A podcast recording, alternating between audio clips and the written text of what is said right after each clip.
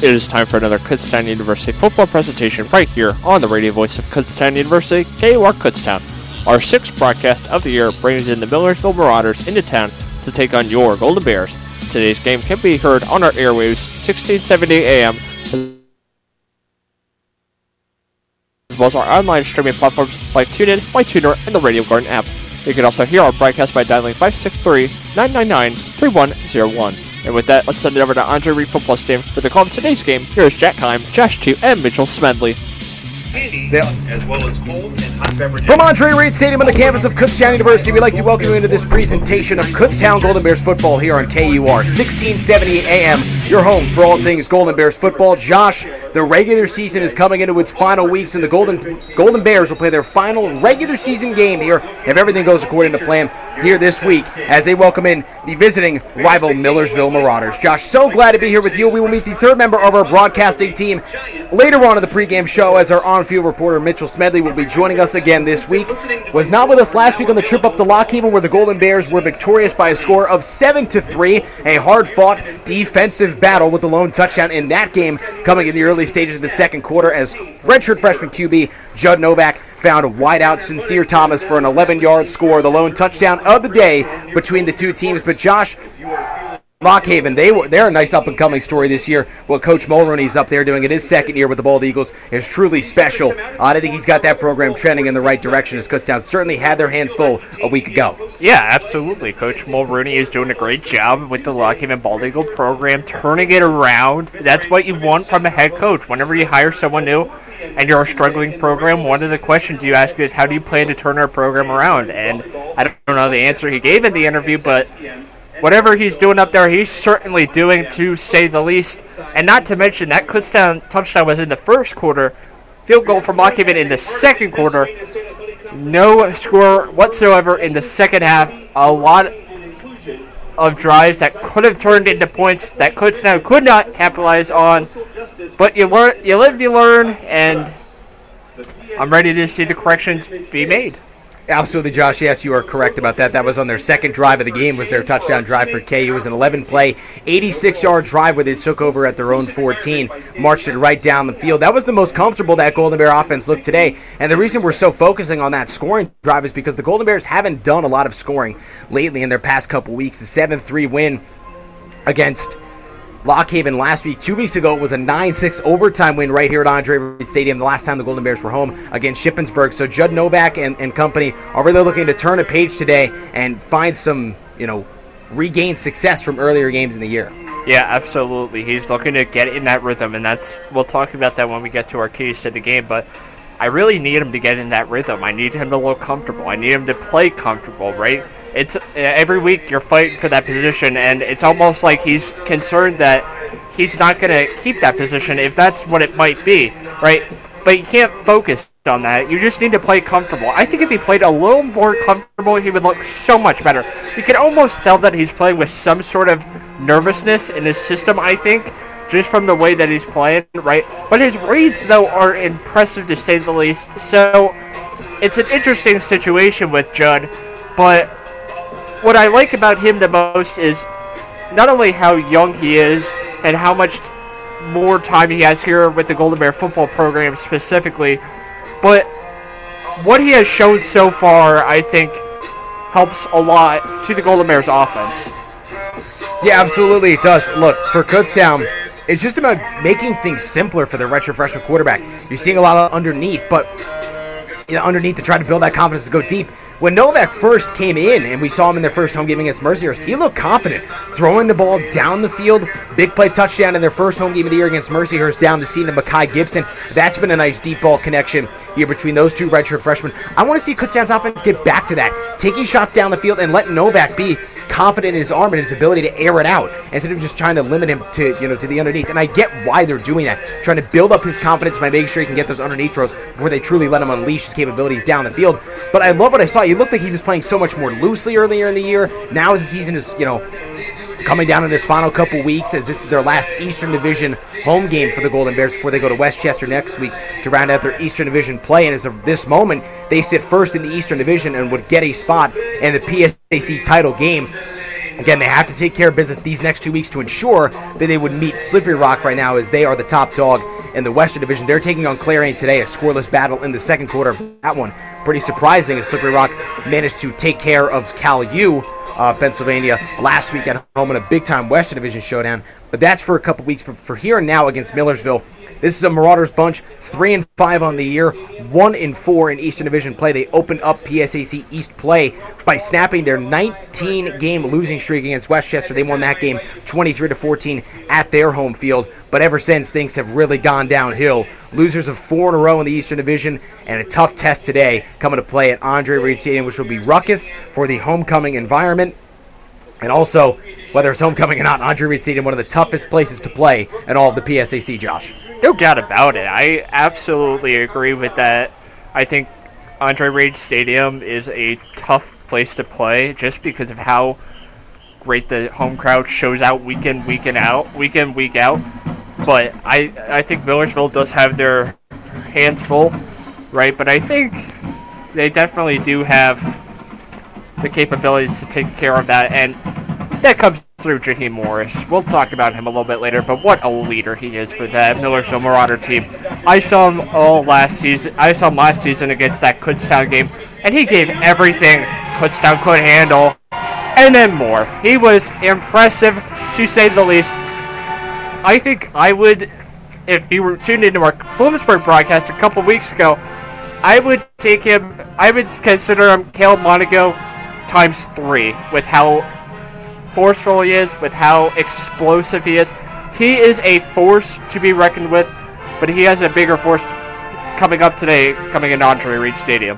And Kutztown, with their stout run defense, has seen some very talented running backs, especially in the PSAC. You mentioned Caleb Monaco of Bloomsburg. We talked about Lock Haven last week. They boast the conference's leading rusher, and he's a top 10 rusher nationally in Division II. Chris Collier, huge part of what makes that Bald Eagles offense go. So Kutztown has certainly seen their fair share of talented halfbacks this year in the PSAC. That does not stop today, Josh. Like you mentioned, Jaheim Morris, we'll talk more about him, what makes him so special, coming up later on in the pregame. I want to take this time to look back at this series, and it's one that largely Kutztown has dominated. Going back to 2010, they haven't lost. The Golden Bears have won 12 games in a row over Millersville. Last year, a very close meeting between these two. Golden Bears eked out a win 20-13 on the road against the Marauders. Last win for the Marauders against Kutztown came back in 2009 in a double overtime thriller, 41-35. Millersville looks to do something they haven't done in over a decade here today on Drew Reed Stadium, and that is take down the Golden Bears. Josh, for Millersville, you mentioned Jaheim Morris. What are the other keys for them to be able to take down this Golden Bears team today? So I think it's going to come down to how you play as a unit, right? I'm one of those firm believers in saying it's not a one-man show. It's not a two-man show. I'm a firm believer in saying it's an 11-man show, and, I mean, it's just playing as a unit, right? And I think that's something Kutztown has done very well. We've seen that now week in and week out, and I think overall that's something that Kutztown ultimately has to be priding themselves on. And I think Millersville's going to have their hands full today, to say the least, Jack, with a lot of different factors, right? So I think it's just with those factors, Jack, I think it's not only who you play on the field, but it's also the external factors, the things you can't control, right? Playing in Andre Reed Stadium, we talked about that. We've talked about homecoming crowd. We've talked about Kutztown's defense. There are so many things in Kutztown's favor today that this should be a runaway for the Golden Bears, and if it's not, we might be running into some problems. Well, Kutztown's offense, I think, certainly got to turn a page and get things figured out more specifically in the passing game. I think I really like what I saw to Jordan Davis last week against Lock Haven. Pretty solid showing there. And his most special play in that game, to me, was there was a missed snap. It was snapped to the left of Novak. Loose on the ground, Davis just picks it up, makes a couple of Bald Eagles defenders miss for getting a first down and more to put them inside the Bald Eagles 40 in the third quarter of that game. Just shows how good of a tailback Jordan Davis is. Daryl Davis-McNeil was back in action for the first time in a couple weeks. Love seeing him. For Kutztown, absolutely. Daryl Davis-McNeil is another key element of this Golden Bears running back room. And James Stewart, who's taken a step forward this year, as we've seen a lot more of him. He had an 100-plus yard game at Bloomsburg. So I really love what this Golden Bears running back room brings to the table with that three-headed monster of Stewart, Daryl Davis-McNeil, and Jordan Davis. And heck, you even have to mention Stephen Burkhardt. Hasn't seen the field a whole lot this year, but when he's been out there, he has made a pretty solid impact, especially looking back at that Shippensburg game. A couple of big runs in the second half of that one were some of the key plays of the game, for that Golden Bear offense in that win. It's just a solid run offense that they don't run through one person, right? It's been that way since even Craig Reynolds came to the Golden Bear football program, now playing with the Lions. It's been a program that they don't run one running back. It's almost a four deep.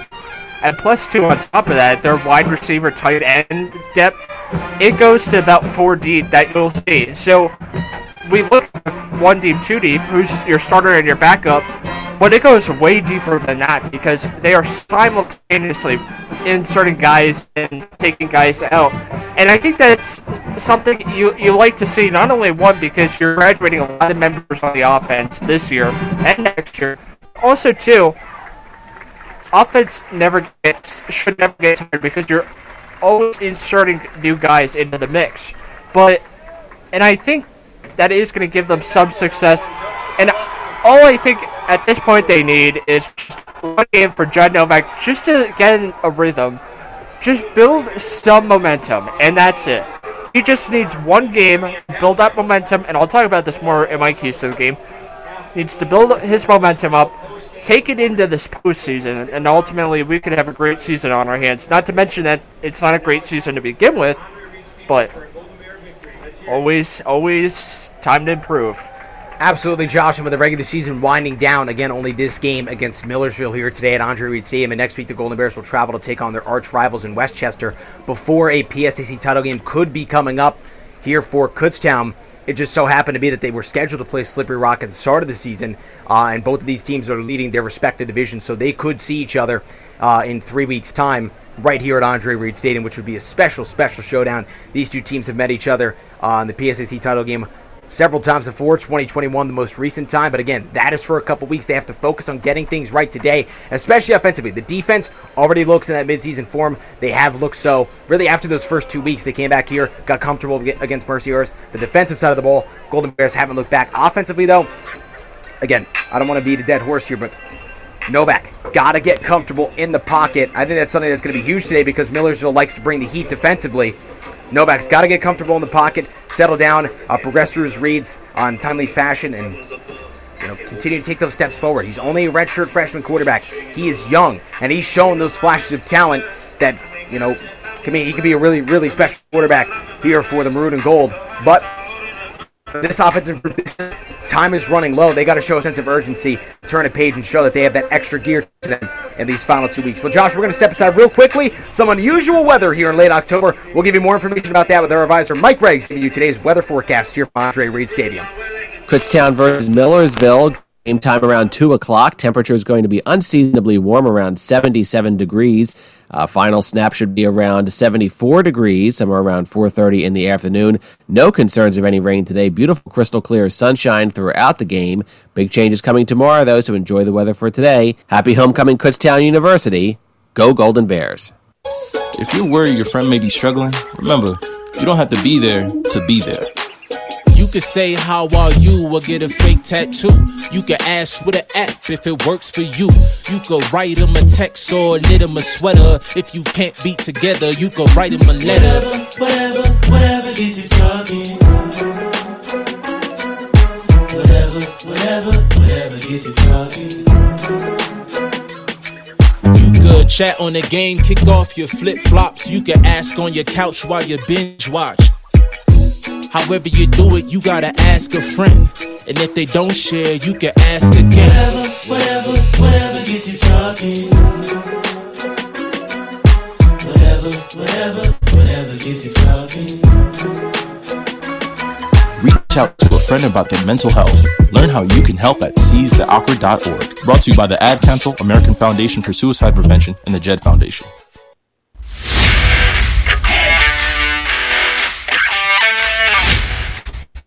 You're listening to Golden Bear football coverage all season long, right here on the radio voice of Kutztown University, KUR Kutztown. Live here at Andre Reed Stadium as our pregame coverage continues here on KUR 1670 AM, your home for all things Golden Bears football.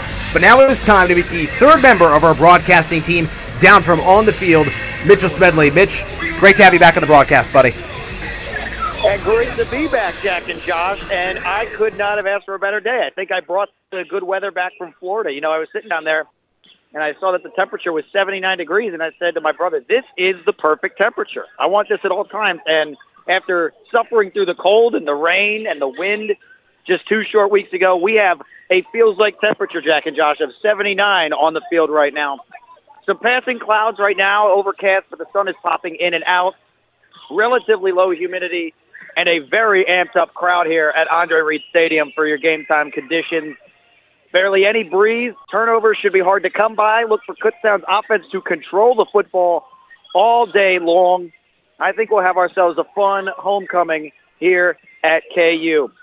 I'll be checking in intermittently throughout the game, telling you what's going on down here. But until that time, back up to you and Josh. Happy homecoming, boys. Thank you, Mitch. Hope your time down in Florida was great. And we talked to Jack 2 weeks ago about how terrible the weather conditions were. He's a trooper. I think he's definitely earned a day full of sunshine and warm, but great to have Mitch back, Jack. Absolutely it is. Mitch provides a different dynamic from being down on the field, what he can report from this environment. And I got to tell you, Josh, the fans here at Andre Reed Stadium always do a great job of making sure these stands are full, but especially today on homecoming, these stands are jam-packed. Hard to find a seat empty, and it's only pregame. There's still 14 minutes till kickoff here at Andre Reed Stadium for this 2 p.m. game. First 2 p.m. game here this season. Usually we're starting at noon, but a couple hours later, meaning that maybe it's not going to be as hot as the game progresses. Yeah, definitely. I think now the sun has peaked between the clouds, so it's not as hot up here, Jack, but I'll tell you what is really hot right now. Those maroon hot Golden Bears. And that was a term I coined last game, and I stand by that statement. Just I'll talk more about it, but I know you like offense, but I love defense more. Defense is playing their best game really recently, to say the least, not giving up a touchdown in their past 3 games. That was that Lock Haven, that Shippensburg game, and that Bloomsburg game. Impressive, to say the least. 12 points in total they've given up in their past 3 games. Unbelievable, to say the least, Jack. Yeah, absolutely. This Golden Bears defense has come to play all season long, but they've really turned it on since PSAC Eastern Division play has started. They held a potent Shepherd offense to 3 points in their first PSAC East game of the year. Really, the only game that was a slugfest with both offenses was the East Stroudsburg game right here, a 34-27 win for KU in that one. So Kutztown's always a defensive-minded team. We've seen that over the course of, you know, the past several years, and that's kind of a Jim Clement staple. The defense is hard-nosed, they're physical, they come to play, and they let you know their presence is here week in and week out. But offensively, we mentioned enough times, I want to see the running game really get going early in today's game, and Zach, I'm going to tease that a little bit. That's one of my keys to the game here. Get the run going. Impose your will. You're the better team. You're going to probably be the more physical team, that I would go out on a limb and assume that. You got to impose your will, and I think that starts on the ground, whether it's Jordan Davis, Daryl Davis-McNeil, whichever running back establishes themselves early. I want to see Kutztown really, you know, pound the rock today and play some smash-mouth football here at Andre Reed. You mentioned it, Jack. I was just going to say that. I need more of the term called smash mouth football. That's a term used by a lot of football fans and a lot of football teams, basically just saying pound the rock, and that's what it comes down to. You need to be aggressive on the offensive side of the ball, and if you give up a turnover or 2, I can take that if you play some smash mouth football. Absolutely, you need to take some risk in the game of football. Definitely not in situations when it's a closer score like 7-0. But if you're up by 2 scores, take a risk or 2. Why not? Because not only does it set the tone, but it makes a statement to Millersville, specifically in this case, that we're here ready to play and you got to deal with it. And I think if Kutztown plays a more smash mouth type of football, that will make them just as powerful as they already are. Yeah, absolutely, Josh. They play differently at home, it does the Golden Bears. You can just tell this team feeds off this home crowd. They just look comfortable here playing at Andre Reed Stadium. It's a tough place for opponents to come in and to get a win. You know, we've seen Shepherd do it a couple times over the past several years, but they're really the only team who's had, you know, any shades of consistent success and, you know, comfortability playing in this building. I would add Westchester onto that list as well last year, as they did get the win here in Andre Reed Stadium. But yeah, like you mentioned, the only team that really had a lot of success around playing in Andre Reed Stadium has been Shepherd and Westchester last year. It's a tough place to play, man. A lot of external factors, but a lot of internal factors as well. I think just Kutztown feels more comfortable in their home, and that's expected, right? You're on your home turf. It's where you practice. It's where you play. It's where you work out. I get it. So I think Kutztown, what I'm looking for in this game specifically, Jack, is can they step up at home when the time is needed the most, right? We didn't see that 2 weeks ago against Shippensburg due to the weather conditions. That's in the past now. I need Judd Novak to reset of some sorts, come out a new Judd Novak with a new offense, and almost in a sense, think of this as going 1-0, and that's Jim Clement's statement. I don't know if you follow him on Twitter, Jack. Even after that Lock Haven game, all he tweeted, three characters, 1-0. That's it. 1-0. And that's what you need to do. You need to take it week by week. I'm completely on the same page as Jim Clements on that.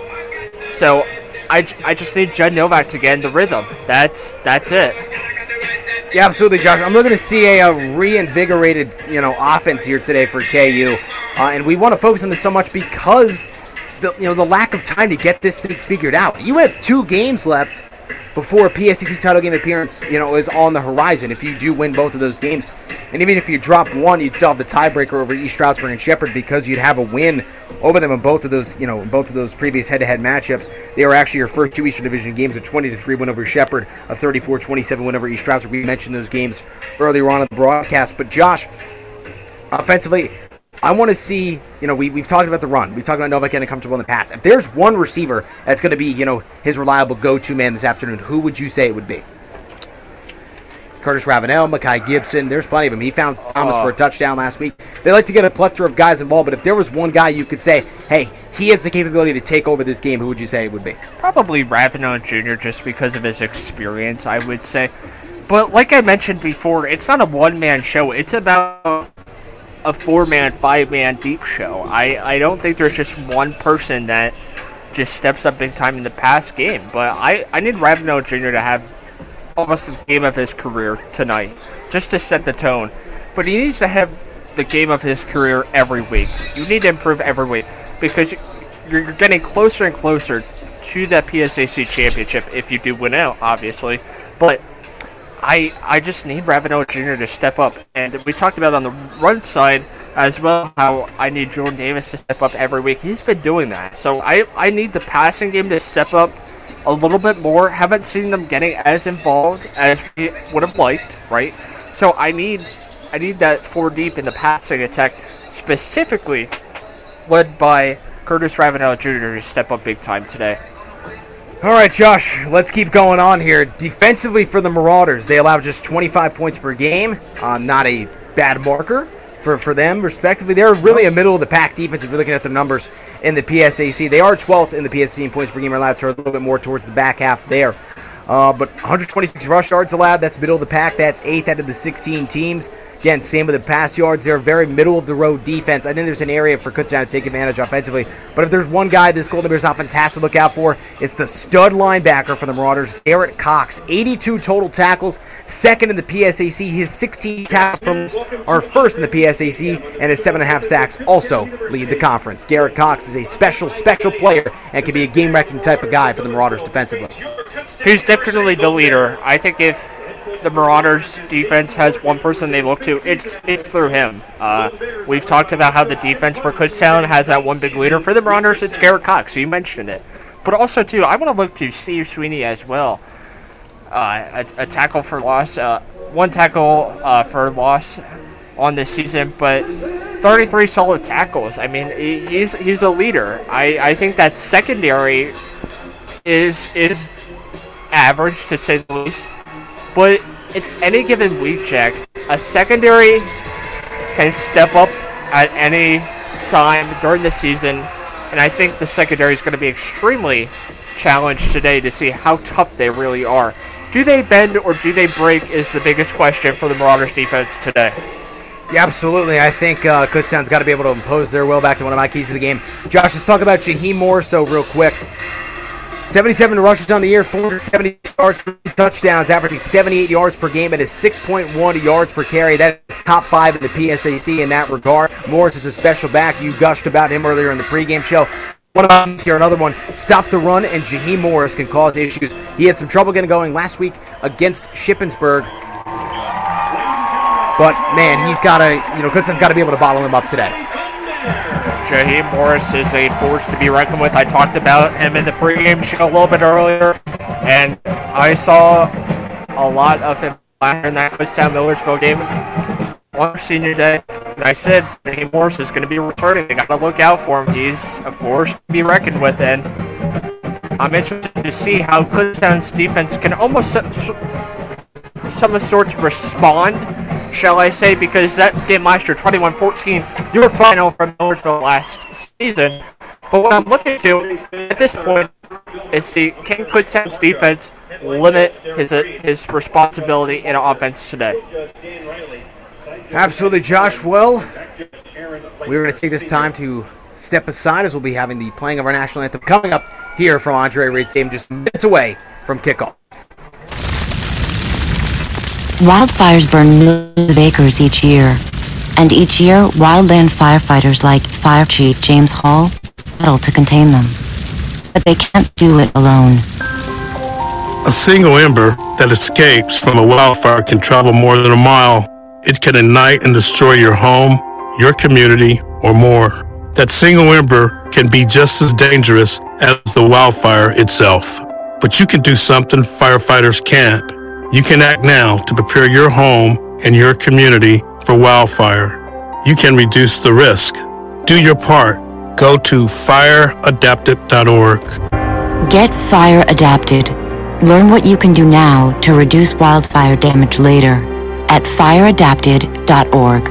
A public service message brought to you by the U.S. Forest Service and the Ad Council. Learn more at fireadapted.org. Ranger Station, Ranger speaking. Yeah, hi. I'd like to report a bear sighting. Location? In the forest near the side of the road. No need for alarm, sir. The forest is where bears live. But this was no ordinary bear. No ordinary bear? Yeah, 1 second I'm having a smoke taken in the view. Next thing I know, I am face to face with Smokey Bear. Let me guess, Smokey had a tip for you. He did. He must have seen me toss my cigarette on the ground. He told me never to do that because it only takes one spark to start a wildfire. He's a smart bear. Did you know that 9 out of 10 wildfires are caused by humans? That means 9 out of 10 wildfires can be prevented. That's what Smokey said. I had no idea. That's why Smokey's famous, and you're not. Good point. If you see someone in danger of starting a wildfire, step in and make a difference, because 9 out of 10 wildfires are caused by humans. Brought to you by Smokey Bear, the U.S. Forest Service, your state forester, and the Ad Council. Learn more at smokeybear.com. Only you can prevent wildfires. Wildfires burn millions of acres across the country each year. And each year, wildland firefighters battle to contain them, but they can't do it alone. For some communities, it's not a question of if wildfires strike, but when. And a single ember can travel more than 1 mile. As it twists and turns and floats through the air, that single ember can find its way to where you live and can ignite and destroy your home or your community. That single ember can be just as dangerous as the wildfire itself. You can't control where the ember will land, but you can control what happens when it does. You can take action now to prepare your home and your community for wildfire. Get Fire Adapted. Learn what you can do now to reduce wildfire damage later at fireadapted.org. Prepare, protect, prevail. A public service message brought to you by the U.S. Forest Service and the Ad Council. Learn more at fireadapted.org.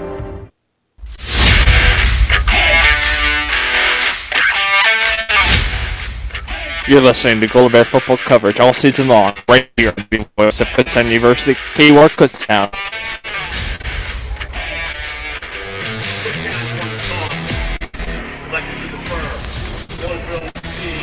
Back here from Andre Reed Stadium, just moments away from opening kickoff. The Golden Bears won the opening coin toss. They've elected to defer, which means the Marauders will start with the football first as the captains trot off the field. Tyler Wary, Jordan Davis, Cam, and Adam Case, their captains for the Kutztown Golden Bears. Donning the all-maroon look today, the maroon jersey and the maroon pants with the gold piping. So glad to be back here at Andre Reed Stadium here this afternoon. It's such a special place to be. This game day environment is going to be ruckus. Fans have piled into the stadium in droves as it is homecoming week here at Kutztown. Hard to find an empty seat, Josh. Yeah, absolutely. I don't think there's an empty seat to be had at this point. I think there's a little bit over towards our left side. That's about it. A lot of standing room, fans lining up to the chain to our chain fence to our left, but it is packed to say the least. And not to mention, too, Millersville traveled really well as well. Their stands are just as full. The Millersville fans have done a nice job to show out and support their Marauders. Not a terrible drive. Yeah, about an hour. Just over an hour? Hour and 15 is what I calculated. So Nate Millard will be out to kick it away for Kutztown.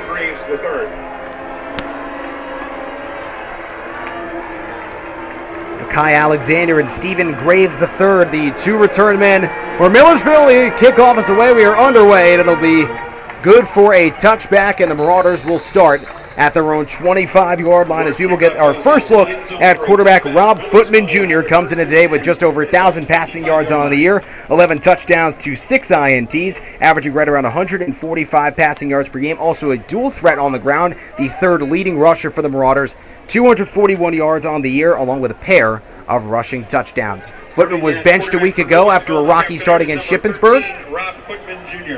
In relief for the backup, Brett Nye, listed as the depth chart, as the backup today. Ryan Zelt, though, was the backup last week who relieved Footman against Shippensburg. First down and 10, handoff up the gut to Morris, who we've gushed about. He'll get his way out to right around the 29-yard line is where they'll spot him. Pick up before, second down and 6 for the Marauders. And the Golden Bears defense really going to have to keep a keen eye on number 31 in white for Millersville. So one of my keys to the game, Jack, was secondary needs to play a great game once again, and they're going to have their hands full. Out across the 35-yard line to the 37 there. Goes Morris again. It's going to be good for a pickup of 8 and good for a Millersville first down. Brandon Heil. 8 of 8, first and 10 for the Marauders at their own 37. The first there to knock him down. 3 wide receivers on the field, right back to the ground game. Morris dances, and he will be bottled up, going nowhere. Number 31, Jaheim Morris, again on the carry. Number 50, Earl Voles and Freddie Redder were the two there to get the stop. Also, Devin Jones was in there. And those were just 4 players I mentioned, Jack, but I think as well, it was just an 11-man show. Your secondary are crashing that line. Morris takes the handoff up the middle, fights his way close to the 40, but he will be stopped there at the 39-yard line. Pickup of 2, and it's going to be third down and 8, and we will see if Rob Footman Jr. will attempt his first pass of the day. I think Footman is going to have to hit the air, now that he's at a third and 8. He's put in a tough situation right now. Third down conversions, I would say they're an average team. 4 wideouts on the field, trips to the left, 1 to the right.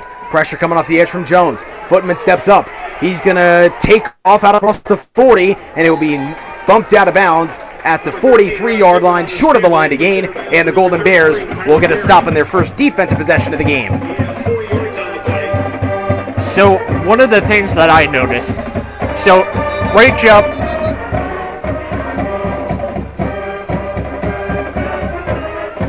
As there's an injury timeout now, Jack. The ball is at the Millersville 43-yard line. It is 4th down and 4. as it looks like it's one of the chain gang members, Jack. Looks like down on the play. Definitely tough to see. You could tell there was a lot of action going towards that far side. Ultimately ran into him, and looks like he's up on his feet now. Glad to see he's okay. Yeah, absolutely. Just one of those tough situations. One of those tough situations that you're going as quick as possible, and ultimately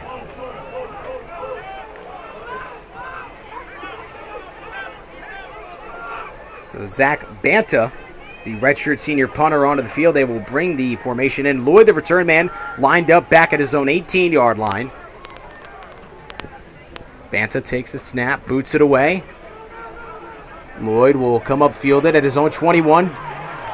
Take it to the right side out across the 25, and he will be wrapped up at the 30-yard line. A 9-yard return for Lloyd, and the Bears will be set up at their own 30-yard line. We will send it down to Mitchell Smedley on the sidelines for the first time today in game action. Hey, Jack, definitely a level up in intensity from the stands here at Andre Reed Stadium. You mentioned it, hard to find an empty seat, and sitting in one of those seats, KUR alum Jerome Tapp, right behind me and James right here. What an exciting atmosphere, the band, the cheerleaders, everyone came to play. It's homecoming, and it's time to see that KU offense been struggling recently. Looking to get back on track on their opening drive this afternoon. Back up to you guys. Thank you, Mitch. First down and 10 from their own 30 for Kutztown. Novak in the gun. Hands it off up the middle. That's Daryl Davis-McNeil. Spins out of a tackle, and he will fight his way to the 34-yard line for a pickup of 4. Daryl Davis-McNeil carries for Kutztown. Number 33, Hez Faison. And I know you didn't hear that, Jack, but Jerome Tapp in attendance today. Notable KU alumni. One of the top wide receivers from last year for the Golden Bears. Great to have him back in attendance for homecoming. So, but to get back to my point, right, so Daryl Davis-McNeil needs to get in that rhythm early. We talked about how the offense needs to get in rhythm early, get a couple first downs, get some momentum going, and ultimately turn it into points early. 2nd and 6. Novak looks to throw, dumps it underneath to the running back, Davis. Makes a man miss out across the 35 to the 40. 45, and he will be bumped out of bounds at the 45-yard line. A nice catch and run by Jordan Davis, and you can see that ability to just make men miss in space. Makes him super dangerous. 11-yard gain, and good for a Golden Bear first down. So that's exactly what you needed on that type of play. So a quick lateral pass towards our near side. I think that definitely helped, right? It gets Novak in his rhythm early on, and I think a first down is exactly what the doctor ordered, right? So Davis only needed to make one man miss, and exactly what you need. 1st and 10 from the 45, handoff. Daryl Davis-McNeil will plunge his way forward, fights his way for 4 yards to the 49-yard line, 2nd down and 6. And we're mentioning KU doing a good job of getting the running backs involved on the ground and through the air. 2 carries for 8 yards for Daryl Davis-McNeil.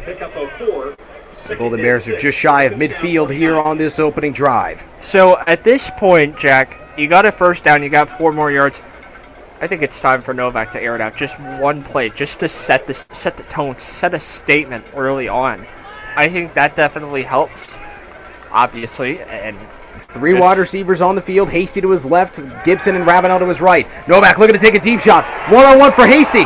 Incomplete. Novak's pass is incomplete. In coverage, it was Amir Lilliston. Redshirt senior from Philadelphia, Pennsylvania, the Roman Catholic product is Lilliston, the one in coverage there. Roman Catholic, a prominent high school down in the greater Philadelphia area. Stout program, I would say, Jack. Absolutely. 3rd down and 6 from their own 49. 10:33 to play in this opening quarter on this beautiful sunny Saturday afternoon at Andre Reed Stadium. Gibson, Hasty, and Ravenel all to the right of Novak. Looks to throw. Had Gibson, but overthrew it out of bounds. Incomplete. And the punt unit will come out onto the field. That's a throw that Judd Novak will certainly want back. Gibson, that beautiful out route ran from the slot. Just got some separation and would have had plenty for a first down, but too much zip on it. out of the reach of Gibson, and a 4th down and 6 coming up. We'll see if Nate Millard can pin the Marauders back deep. So one thing I want to note about that last drive, those were 2 back-to-back passes that you won back. Millard boots away end over end. Alexander, the return man from his own 15. Dancing, he'll get out to the 20 and will be wrapped up at the 21-yard line.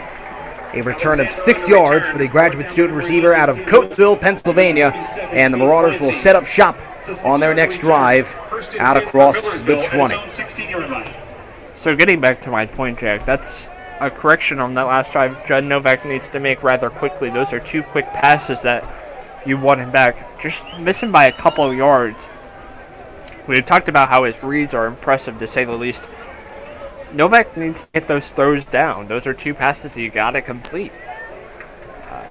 The good thing is for Novak, he's making the right reads. He's throwing the football to the right spot. That no one-on-one with Hasty, Hasty had a step on that DB. He had some separation, just overshot his man. And then with Gibson again, open on that out route. Again, just too much on it. Just find the right touch on the football as the quarterback. They'll go right back to on the ground game. Spinning out of a tackle is not Morris. It's the backup Jaden Abrams, the junior from Sicklerville, New Jersey. Henzer on the tackle, pickup of 2, 2nd down and 8.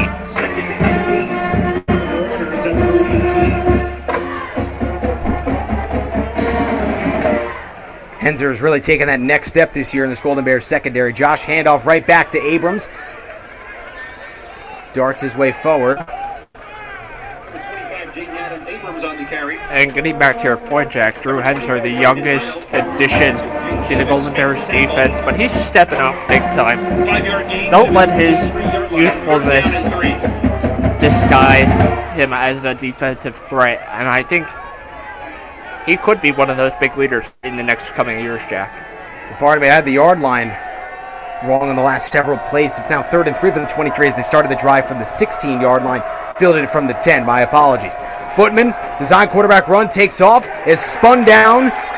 Flag on the play. The 21, there is a flag down at the 26-yard line.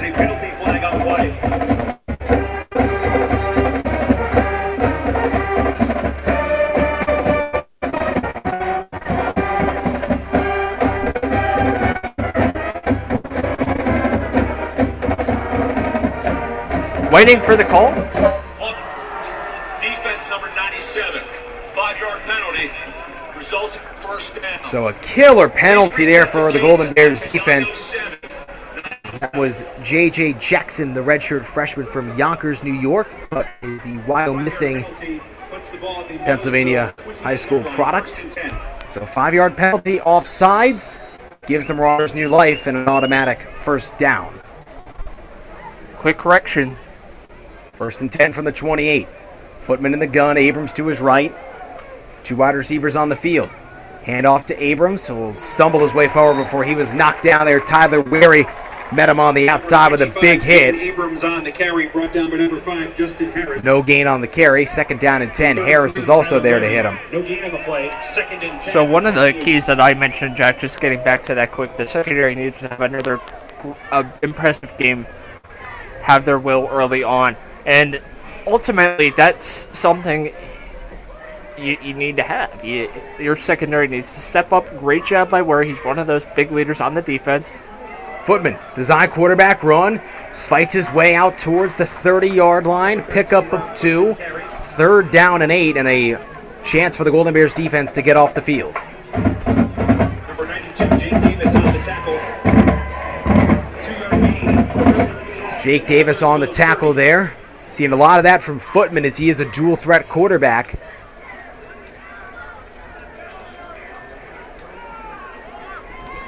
Three-man lined up to his right. It's Abrams, the running back.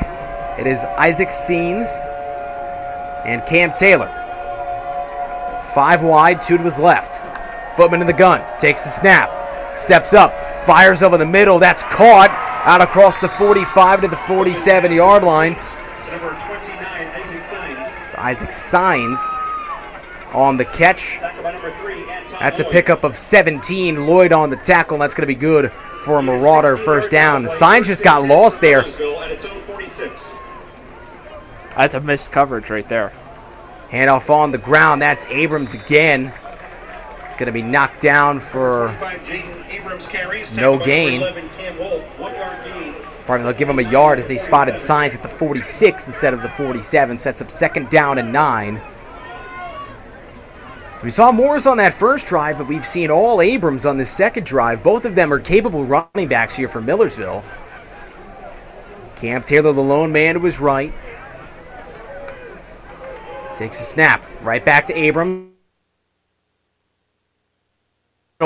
Wary, one of the many Golden Bears there to knock him down. Pickup of a yard, third down and 8. So one thing I want to note about that, you could tell it was coming towards our near side, just the way that they lined up. That's something you could easily notice in film.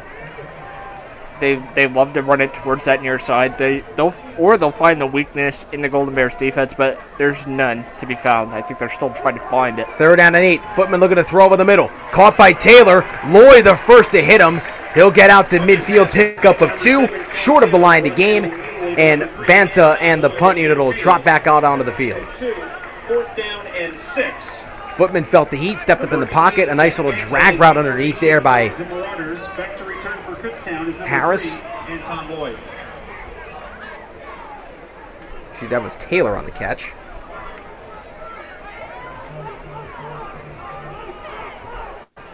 So Lloyd, the return man, lined up back at his own 10. Interesting, you don't see the gunners lined up on the outside of the special teams. They bring everybody in playing that sort of punt-safe type of deal. Short bounce, so bounce. Lloyd will pick it up inside his own 5. Dancing, maneuvering his way short of the 10, and it'll be wrapped up at the 9-yard line. And now, at this time, we'll send it down to Mitchell Smedley on the sideline. Jack, thank you very much. Some tough sledding for the offense so far. Some unforced errors, inaccurate throws, that penalty on defense. Luckily, that penalty didn't come back to bite them in the terms of points. However, Kutztown right now losing the field position battle. They allowed a couple of those first downs, but now they're backed up inside their own 10, as you just mentioned. A long field, maybe a long drive could be just what the doctor ordered, though, for Novak and friends to get going here. Back up to you guys. Thank you, Mitch. Golden Bears getting ready to start their second drive of the game, backed up inside their own 10. Ravenel motions from left to right. They're going to give it to him. Out across the 10 to the 11. That's a pickup of 2 on the jet sweep.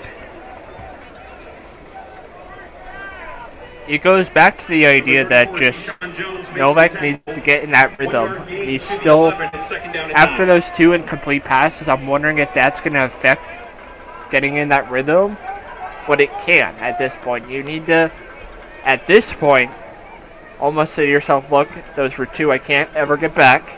I need to reset and take command of this game right here. So give him only a yard on that carry, second and 9 from the 10. 4:35 and counting in this first quarter. On the ground game, Davis out across the 10, makes a man miss 15. Out across the 20-yard line, he'll be spotted at the 22. There's a pickup of 12, good for a first down. So that was a run.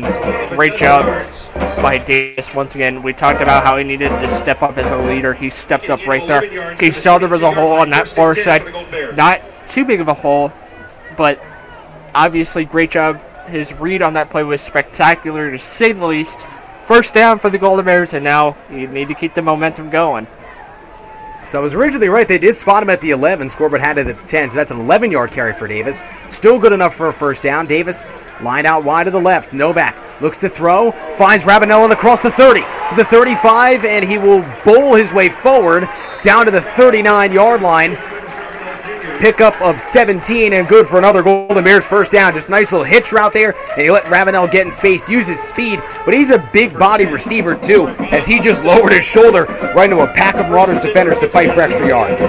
Great job by Ravenel Jr. We talked about how he needed to step up as a leader himself. And just handoff up the gut, out across the 40 to the 42. There's a pickup of 3. Davis on the carry. Number 39. Lowe's Kalubi. And getting back. Josh, this is eerily similar to the start of the second drive the Golden Bears had last week against Lock Haven. Their second drive started at the 14, went 86 yards on 11 plays, and on this second drive started at their own 9, a little bit further backed up, but they're marching their way right down the field, already out across their own 40. Yeah, I was just actually going to mention that. It's almost like a similar story. Second and 7 from the 42. Novak takes a snap, rolls out right, looks to throw, fires to the sideline. Incomplete. Had Ravenel, just couldn't hang on. Novak's pass is incomplete, intended for number 2, Curtis Ravenel. And that's when Ravenel wants back. Novak put it right on the sideline. Just couldn't hang on as he tried to keep his feet in bounds there. So third down and 7. It's a quick correction. We talked about that numerous times. You can't focus on that drop pass. You need to get the next one, and whatever it takes, you need to get 7. And there's a flag that's going to fly. We will await the call. Golden Bears signaling that it was the Marauders who jumped off sides. Offsides. So there's an offside. It's going to make it a much more manageable third down. So instead of 3rd and 7, it'll be 3rd and 2 from the 47-yard line. Both these teams have stingy third-down defenses. Millersville coming into the day, they are second in third-down defense in the PSAC, as opponents only convert on just 31% of their third-down attempts. But Millersville doing Kutztown a favor of making this a much shorter third-down attempt. 3rd and 2. Daryl Davis-McNeil, the man in the backfield. They'll give it to him. Plunging up the middle, fighting his way across midfield to the Millersville 49-yard line, and that is going to be good for a Golden Bears first down. A pickup of 4. 0 Garrett Cox, 34 Keyshawn Jones on the for the graduate student running back Daryl Davis-McNeil, as the Golden Bears will keep the drive alive. He did 2. He got 4, I believe. I believe that's the... right around where they spotted him. Great job by the running back group of Davis and McNeil, just marching right down the field. Momentum is on their side now. In Millersville territory, you just need to keep it going. You need to put some points on the board at this point. 1st and 10 from the Marauder 49-yard line. Novak takes a snap, hands it off. Daryl Davis-McNeil fights his way forward. He will get to the 47, pickup of 2. 2nd down and 8. We're seeing a heavy dose of Daryl Davis-McNeil early in this one. And I kind of figured that was going to be the case, to say the least. We would see a lot of him. He's one of the big leaders on the offense, so I was looking for him to have a big game myself. But with 1:11 left to play, you're in quarter number 1. Time is ticking down, and the Golden Bears need some points at this moment in time.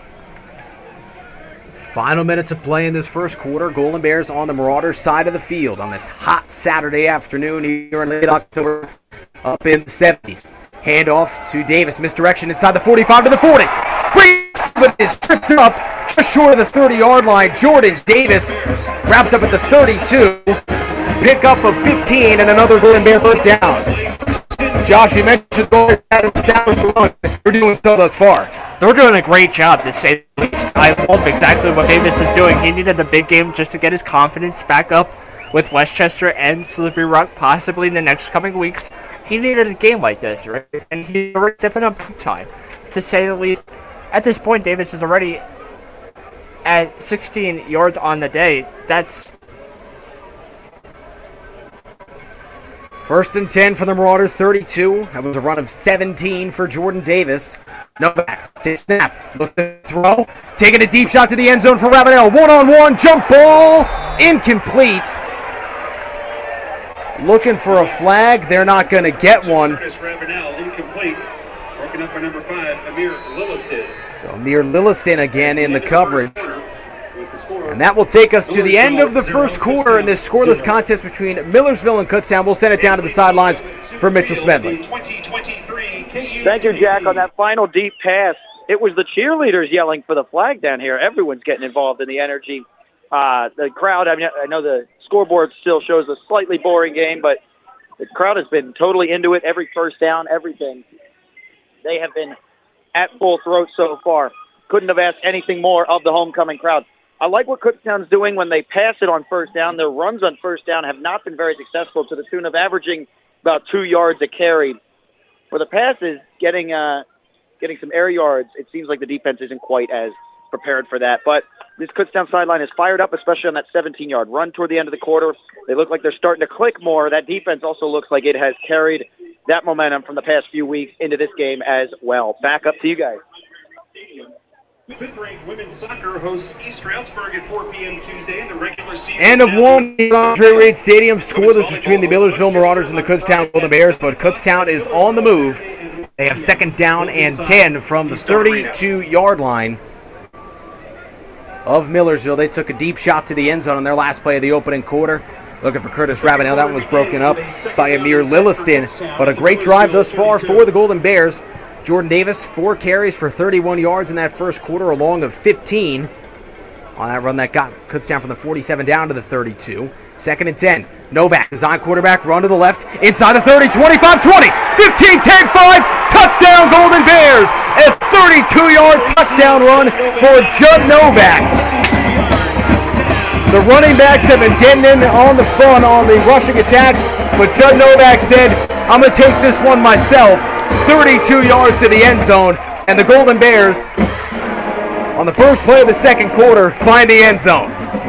Number 99, Dawson Evans, and dare I say that is very common for Judd Novak. Got the lone touchdown in that Shippensburg game with the 25-yard touchdown run. There he is with 32. He's great.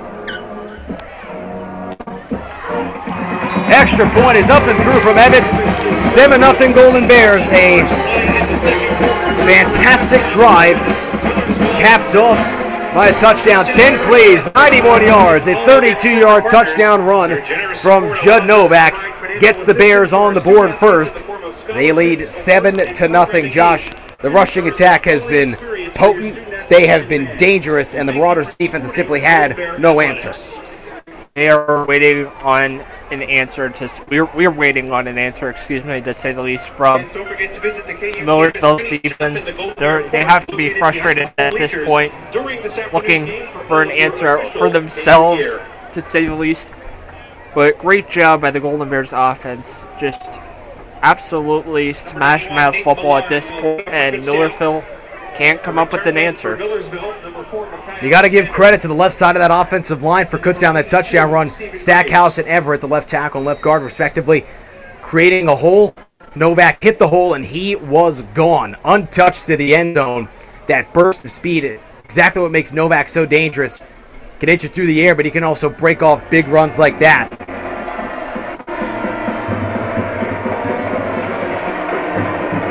Millard boots it away. Out across the 5 to the 10, 15 to the 20. Out across. Tripped up at the 25-yard line was Stephen Graves, the third on the return. The Harrisburg, Pennsylvania native. And that's where Rob Footman Jr. and company will set up shop. Third drive of the game for the Marauders, Josh. So what I'm looking for in this drive is for defense to get a quick three and out, get offense back on the field. So all the momentum is in Kutztown's offense favor right now at this moment in time. You got that touchdown run from Judd Novak, 2-yard drive. You need to get offense back on the field as soon as possible to continue that momentum. I think that'll help Kutztown in every way possible. First and 10 from the 25, fighting forward. Is Jaheim Morris, picks up a yard. A penalty marker on the field. That's what we will await the call. Number 6, Jalen DeVoe's on the tackle after a gain of 1. Most likely an unsportsmanlike lineup if it's that lead play, but on who is the biggest question now.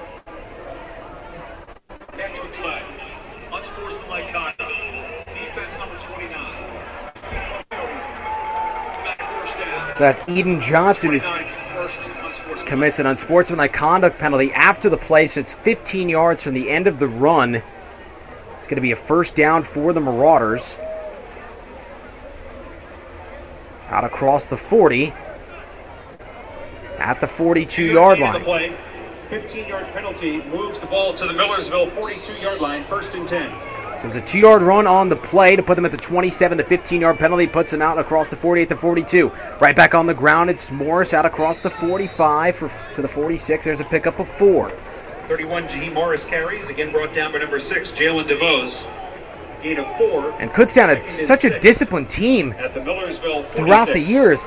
A couple of boneheaded and sportsmanlike conduct penalties these past couple of weeks. And those are just accelerators for an opposing offense. Now already across the 45, 4 yards shy of midfield, second down and 6. Right back to the ground game, Morris trying to bounce it to the outside on the far sideline. Trucking his way forward. They will spot him at the 49. Pickup of 3 and a third down and short. Highland Jones on the tackle for the Golden Bears. Third down and 3, just shy of midfield. Another chance for the Golden Bears to get off the field. Their stout third down defense, third. And the PSAC allowing opponents just to convert on 31.3% of their third down attempts. Footman takes a snap, looks to throw, steps up and fires, incomplete. Had his man Cam Taylor open right around the 30-yard line of the Golden Bears. Just too much on it and out of the reach of the 6'3", 200-pound wideout out of Wilkes-Barre, Pennsylvania. The Golden Bears defense stands tall again. 3 drives, 3 punts for the Marauders. Lloyd back as the return man inside his own 20. Zach Banta on for his third punt of the day. Lloyd lined up at his own 11. Banta boots it away, high punt. Fair catch called for by Lloyd. And he will take it in at the 12, as we'll send it down to Mitchell Smedley here early in the second quarter. Thank you, Jack. The second quarter looking very similar to the first from that defense.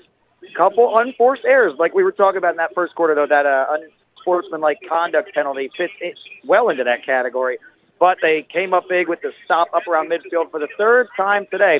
Millersville able to move the ball a little bit, but finding resistance in that no-man's land area of the field. That Kutztown drive, though, that final play, eerily similar to the last play I was on this field for with you guys 2 weeks ago on that walk-off. This in far better weather conditions and after a much longer drive. That drive started at the 9-yard line. 91 yards for the score, looking to do a similar thing on this drive. Back up to you guys. Thank you, Mitch. Novak looks to throw. Swings out to Gibson out across the 20. Bumped out at the 22. Should be good enough for a first down. It is. That's a 10-yard gain. Pushed out of bounds by number 5, Amir Lilliston. So it's Amir Lilliston again, a name we've talked a lot about here in the early parts of this game on the Millersville side defensively. Name we haven't called so far has been Garrett Cox, their star linebacker, the Avondale, Pennsylvania native. It's been such a game wrecker this year for Millersville. 82 total tackles, leads the conference in tackles for loss with 16 and sacks at 7.5 coming into the day. We've yet to see him put his stamp on this game. First and 10, handoff, Daryl Davis-McNeil. Fights his way to the 25-yard line, and he will be wrapped up at the 26. Number 26, Daryl Davis-McNeil carries. 4-yard gain. Kutztown fans looking for an unsportsmanlike conduct. Don't get it. 26-yard line. Second down and 6. As Daryl Davis-McNeil was going down, he took a hard hit. It looked like Jevin Thompson there, the graduate student linebacker. Or DB, excuse me, from Reading. A Reading Royal Knight.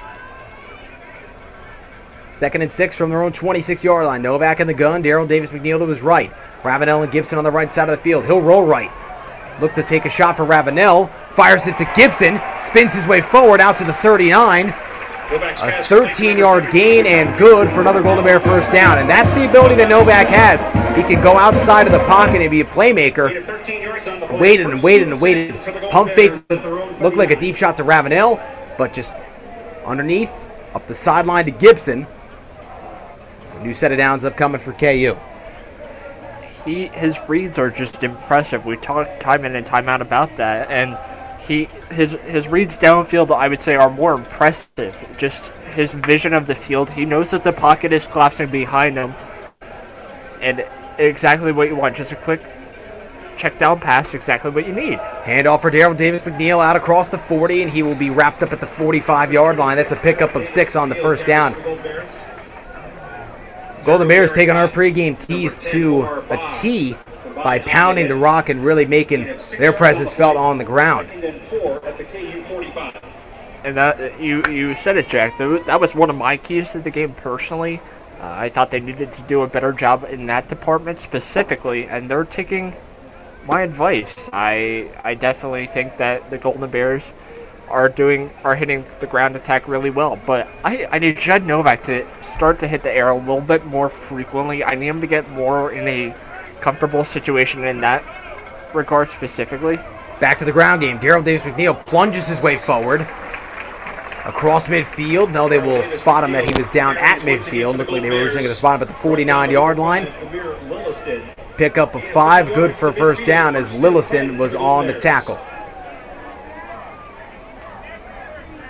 And one of the notes you mentioned, Jack, just still waiting to call Garrett Cox's name. We talked about how he's one of the leading tacklers for the Millersville Marauders defense. Still waiting for him to get involved, and at this point, Kutztown's marching down the field. They got to be looking to him as one of their big leaders saying, look, I need you to step up. First and 10 from midfield. Novak fakes the pass, fakes the run, looks to throw down the seam, incomplete. Overshot Gibson as it was Steve Sweeney and Javon Thompson were in the area. Second and 10 for the Golden Bears at the 50. Golden Bears, 21 plays of offense, 143 total yards. In comparison, Millersville, 17 plays to just 56 yards of total offense. Kutztown has really been controlling the game here in this first half. Despite the score only being 7-0, the Golden Bears have really had a stranglehold so far. All the season, Novak converts 54% of the time on his pass plays, so about half the time he converts. So I'm looking for him to just get that number up a little bit more. Novak steps up in the pocket. Now he's flushed out right. He's going to tuck it and run across the 45, and he will run out of bounds at the 42. Pickup of 8 sets up a third down and short. Again, Novak, great read, saw nothing was open downfield, felt the pocket collapsing, roll out right, no QB spy, picks up 8. This looks a lot more comfortable as this game has gone on. Absolutely. He just looks like he's in command today, and I love it, to say the least. I was looking for him to take command of the game early, and he's definitely doing it. That was another one of my keys to the game, Jack. Third down and 2 from the Marauder 42-yard line. Handoff Jordan Davis to the 40, 35, 30, 25, 20. It's a foot race. 15, and he's going to be bumped out of bounds at the 14-yard line. A pickup of 28 yards on the ground from Jordan Davis. Only needed 2. Gets 28. Another big run for the Golden Bears, and that'll put him inside the red zone. Thought he might have enough to take it the distance, but Steve Sweeney, the graduate student defensive back, was in pursuit and bumped him out of bounds. Great job by Davis to find, only need to break one tackle, and he was gone. Thought he might have went the distance, but fortunately did not. We talked about how Steve Sweeney is their second leader in tackles, and Novak taking a shot to the end zone for Hasty over the outstretched arm. It was incomplete. Pass was out of bounds anyway. Second down and 10 from the 14. It's another big chunk play on the ground there for Jordan Davis. 5 carries for 59 yards. Golden Bears have 128 rushing yards in the first half. There's still 8:21 to go. Certainly have made their presence felt, and you have to credit this offensive line as well, being able to get a push almost each and every time they hand the football off. No doubt about it. Just the offensive line is doing a great job. Daryl Davis-McNeil fights through, tackles, and he'll get down to the 10. Pick up the 4, third down and 6. And at this point, you're in field goal range. At this point, you just need to put some type of points on the board, whether it be 3, a touchdown would be great, to say the least, but you're looking at a 3rd and 6 on one of the top third down defenses in the conference. So it's 3rd down and 7, pardon me. It was only a gain of 3. Millersville lets their opponents convert 31% of the time on 3rd down, so tough slate for the Golden Bears at this point. 3rd down and 7. Novak looking to throw. Flushed out right by Cox. Novak going to take off inside the 10 to the 5. Dances, and he's in for the touchdown. An 11-yard touchdown run for Judd Novak. His 2nd touchdown run of the day. Felt the pressure coming. Just stiff-armed Cox away and maneuvered his way into the end zone for another Golden Bears touchdown. A special first half on the ground for this rushing attack, Josh. And Novak in for his 2nd rushing score of the day. Impressive, to say the least, Jack. He is a force to be reckoned with. But you got to give credit to the running back game of Davis and McNeil to set up shop. Extra point from Evans is up and through. 14-0 Golden Bears. Marauders have no answer for this rushing attack. We'll set it down to the sideline for Mitchell Smedley. 14-0 KU. Thank you, Jack. Sirens blaring, happy fans all over.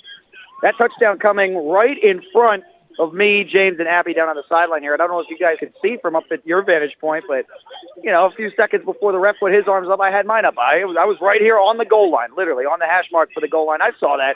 Barreled his way into the end zone. What a run. And a good call by the referee down here. But that running attack really busting some holes open in the downs where they're not sure if it's pass or run. You know, on 1st down, Kutztown wasn't successful with their runs usually. It's these 3rd down runs that are popping big. It's the 3rd down run that got that 28-yard chunk. 3rd down run got the touchdown. Really the only big 1st down run that worked out. Actually, there was a 2nd down run because Novak had the incompletion before the touchdown run on the last drive. But running game seems to be opening up, keeping the opponent guessing, working well for KU. Back up to you guys. Thank you, Mitch. Nate Millard getting set to boot it away. A 2-touchdown lead in the 2nd quarter with 7:29 to go in the first half. It'll be Graves the 3rd, taken out of his own end zone across the 15, but it'll be bottled up there as it was Cade Clancy Graves on the return from the on the tackle. Number 34, Brandon Strasser. Brandon Strasser again. On the tackle. So at this point, Jack, you're up by 2 scores. I think more now than ever you need a 3 and out. I said that the last time. I think you need a right here specifically to get offense out on the field one more time before the half's up. And not to mention, too, you get the ball to start the 2nd half. But it's always good to go by 3 touchdowns to start the 2nd half. Footman in the gun. Hands it off Morris. Weaving his way forward, he will be bottled up. Got just a yard to the 19, 2nd down and 9. Starting to cool down a little bit. So we're almost an hour through this one. The clouds have taken over. The sun has been tucked away for now. And a sigh of relief from your play-by-play and color commentators up there in the press box. It is hot. It is hot up here. I'm sure our sideline reporter Mitchell Smedley is loving it as he had to endure the cold and rain in our last home game here against Shippensburg. Loving these uncharacteristic weather conditions here for this late in the month of October. Definitely great homecoming conditions, though, to say the least, Jack. Yes, it is. So we'll have a timeout on the field.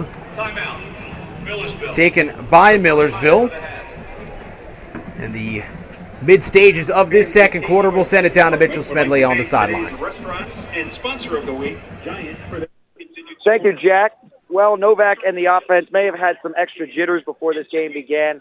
Homecoming, a lot of attention on this game, especially with the championship looming on the horizon if Kutztown performs well here.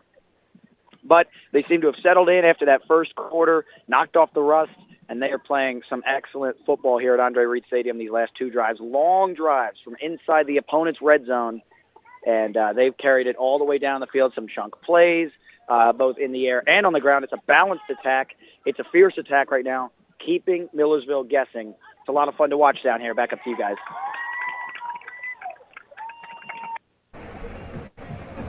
Thank you, Mitch. Golden Bears have to keep being stingy on the defensive end as the offense has certainly found its footing here so far today. Two of their three drives have resulted in touchdowns. Their two touchdown drives, 10 plays, 91 yards, 11 plays, 88 yards. Impressive that they've taken it from so deep in their own territory and have just marched down the field a couple of double-digit play touchdown drives. That also helps take time off the clock. Footman takes a snap. Handoff up the middle. Morris across the 25. Makes a man miss to the 30. Plunging his way forward and fighting through tackles. They'll spot him at the 34-yard line. Pick up a 15 and good for a Marauder first down. Number 28, Lee Coleman there on the stop. First and 10 for Millersville at its own 34-yard line. So that was a missed coverage for your secondary. Everyone going towards the middle. Great job, though, to hit it outside. Footman looking to throw. Rolling out left. Nobody on that side of the field across the 40, and he will be out of bounds at the 45-yard line. Pickup of 11 and a Marauder first down. I want to go sit down. So the Marauders' offense struggled to move the football on their first three drives, but a couple of solid plays on the ground. A 15-yard run for Morris, an 11-yard run on the scramble for Footman. And all of a sudden, the Marauders are out at their own 45-yard line. Nah, they're going the other direction. Right back to Morris on the ground. To midfield. Slips off a couple tackles inside the 45, down to the 43. Yeah, dude, my legs are brutal. A pickup of 12 and another Marauder first down. So Millersville, who was struggling to get a push up front, has gotten three straight plays. They've gotten a great push. Well, especially the two design runs to Morris. The one for Footman was just a quarterback scramble, but still nonetheless giving Footman enough time to run on that play. And the Golden Bears got to find an answer defensively. Footman looks to throw. Underneath, it's going to be caught inside the 40. And down to the 38-yard line as that was Hakeem Melvin. Hakeem Melvin, tackled by number 6, Jalen DeVos. Jalen DeVos on the tackle. That's a pickup of 5 there for Melvin on the catch and run. At this point, you need to stop Footman and Morris at any cost because all the momentum's in their favor now. 2nd and 5. Morris on the run, bowls his way forward, gets just a yard. To the 37, 3rd down and 4. Number 24, Brandon Heil makes the tackle. And now the question for J.C. Morris, J.C. Morgan, excuse me, confusing the last name of Jaheim Morris and J.C. Morgan, the head coach, is this field goal territory? If you don't convert, what do you do? With 3rd and 4, Footman looks to throw. Over the middle, incomplete, was looking for Cam Taylor. And that'll set up 4th down and 4. But it is a decision for J.C. Morgan, the 50-year head coach. And the offense looks like it's going to stay out on the field for now.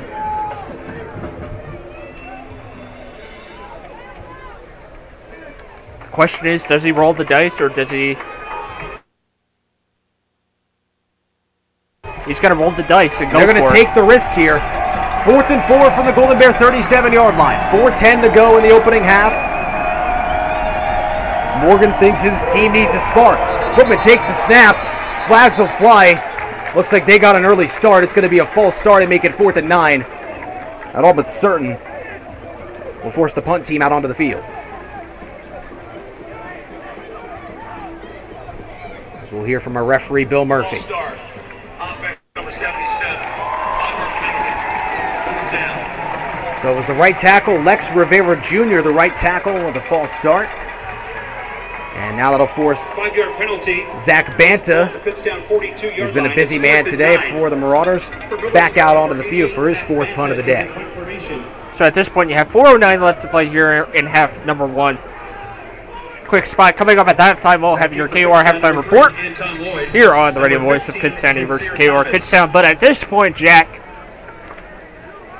what can you do with 4:02 left to play to get down the field and get another score? So two return men back there. It's Lloyd, and it is Sincere Thomas. It's a high punt. That's going to go well into the end zone for a touchback as the Golden Bears will start at the 20-yard line with 3:52 to go in the opening half. We'll get a word from Mitchell Smedley on the sideline. Thank you, Jack. Kutztown starting with their best field position in the last three drives. Looking to take a commanding lead in this game. The defense there looked a little weak, but a penalty on Millersville shot themselves in the ungolden foot. And that ended that drive with yet another punt. Only punt so far for Millersville. Nothing else to end one of their drives. Kutztown, punt, a couple touchdowns. They're looking to make it three touchdowns. Any sort of score on this drive goes a long way, taking a commanding lead into halftime. Back up to you guys. I just remembered that I came both. Thank you, Mitch. Final couple minutes of this opening half here from Andre Reed Stadium. Golden Bears, 14-0 lead. The offense, especially the run game, has come to play. They'll start it with Jordan Davis here, up the middle, across the 20 to the 22, pickup of two. Jordan Davis is brought down by number 97, Quadir Jacobs. 2-yard gain to the 22, it's second down and 8. Now, looking back on this, Jack, I want to see the pass game get a little more involved every drive, specifically because they need to get more comfortable, and Judd Novak needs to get his throws on target a little bit better. Converts about 54% of the time on his pass plays, so I need him to get that number up. Three wideouts on the field, all lined up to the left. Design quarterback run for Novak to the right. Flag flies. He'll be wrapped up for a loss of a yard. 18, Judd Novak on the carry, brought down by 0, Garrett Cox. There is a penalty flag on the play. Garrett Cox on the tackle, the first time he's been mentioned today as a tackler.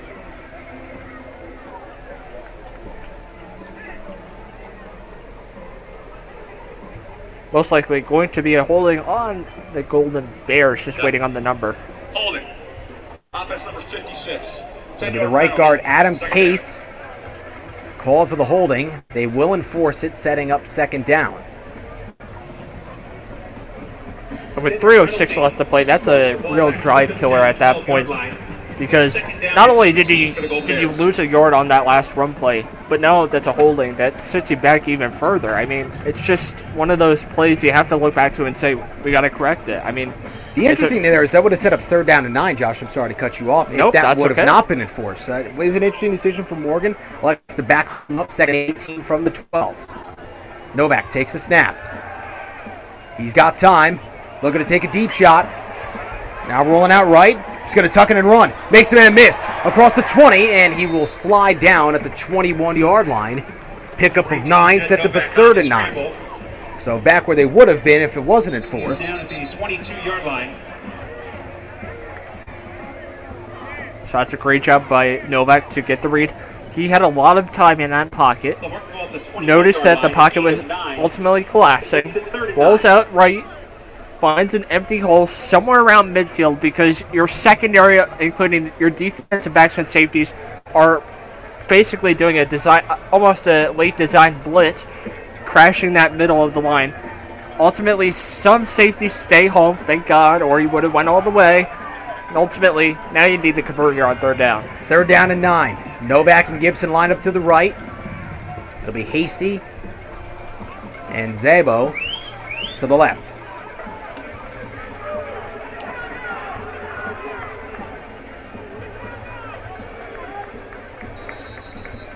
And whistle's blown with 1 on the play clock.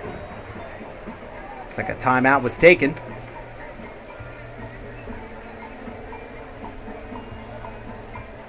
Timeout, Millersville. So Millersville will call their second timeout of the half.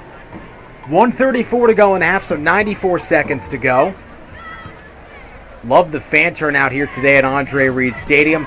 Josh, 3rd and 9, you almost think, they have to throw here. And they could elect to play conservative, hand the football off with how well they've been doing that today, and just accept that they're going to punt it back and chew the time off as the Marauders only have one timeout left in this half. Novak has not really had to air the ball out today. He's only thrown 10 pass attempts in the first half. He's 4 of 10 for 51 yards. And they've looked to dial up some deep shots for him. None have hit. It's been either good coverage or a little bit too far out of the reach of his intended target. Whatever it may be, it's optimistic to see that they have enough confidence in their QB to take shots down the field. Something you didn't see a whole lot of last week. Three wide receivers on the field. Ravenel, the lone man to the right. Gibson and Zabel on the left. They're going to find Ravenel. He will go out of bounds willingly at the 34-yard line. That's going to be good for a first down pickup of 13.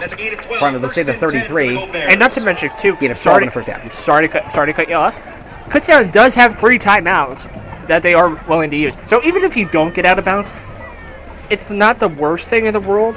But not to mention, too, a first down with 2 minutes left to go in the half will stop the clock. Novak looks to throw. Winds up a deep shot for Ravenel.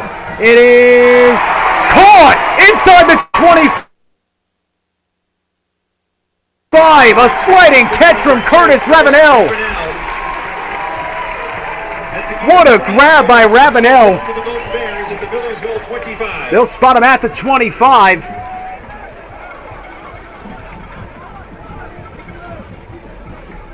That's a 42-yard hookup from Novak to Ravenel. Puts him deep into Millersville territory. Now going right back to Ravenel to the end zone. Incomplete. Pass by Novak is incomplete. Again intended for number 2, Curtis Ravenel Jr. Number 5, Amir Lilliston. It was Lilliston again in coverage. 1:11 to go in the first half. 10 for Kutztown at the Millersville 25. So at Josh, you mentioned those deep shots. One of them finally hooked up. Yeah, it was just a matter of time. So right here at this point, you're at Millersville's 25-yard line. So whatever it takes, Judd Novak just needs to find 25 yards to hit the end zone. At this point as well, you're in field goal range. I think that's enough for Dawson Evans to put 3 on the board. But you would like another touchdown. You go up 21-0 at the half. Get the ball to start the second half as well. Davis on the run. He will be wrestled out of bounds at the 23-yard line, pickup of 2, third down.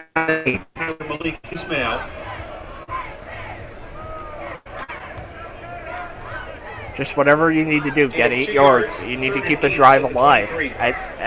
You have no other option. You have 1:07 left to play, so what I liked about this drive as well is you killed a good amount of time off the clock. So if Millersville does get the ball back, they don't have much time to work with, to say the least. And not to mention, too, if they do get the ball back, they only have 1 timeout. 3rd and 8 from the 23. Novak looking to throw. And it is incomplete. They'll say it hit the turf. Novak's pass incomplete. Intended for number 82, Noah Crisilla. Noah Crisilla, the freshman from Townsend, Delaware, the intended target. So now we'll see Dawson Evans in the field goal unit come out onto the field. You heard Coach Kettner call it from up here. He wants 3 on the board. Was his call to make, and he wants 3. Dawson Evans to attempt a 40-yard field goal. The holder is number 18, Judd Novak. So a 40-yard attempt upcoming for Evans. Snap good. Hold good. Kick is up. It is no good. No good. Wide right. The kick by Evans is no good. So it'll stay 14-0 Kutztown. The Marauders will take over with 56 seconds to play in the opening half. We'll send it down to Mitchell Smedley on the sideline.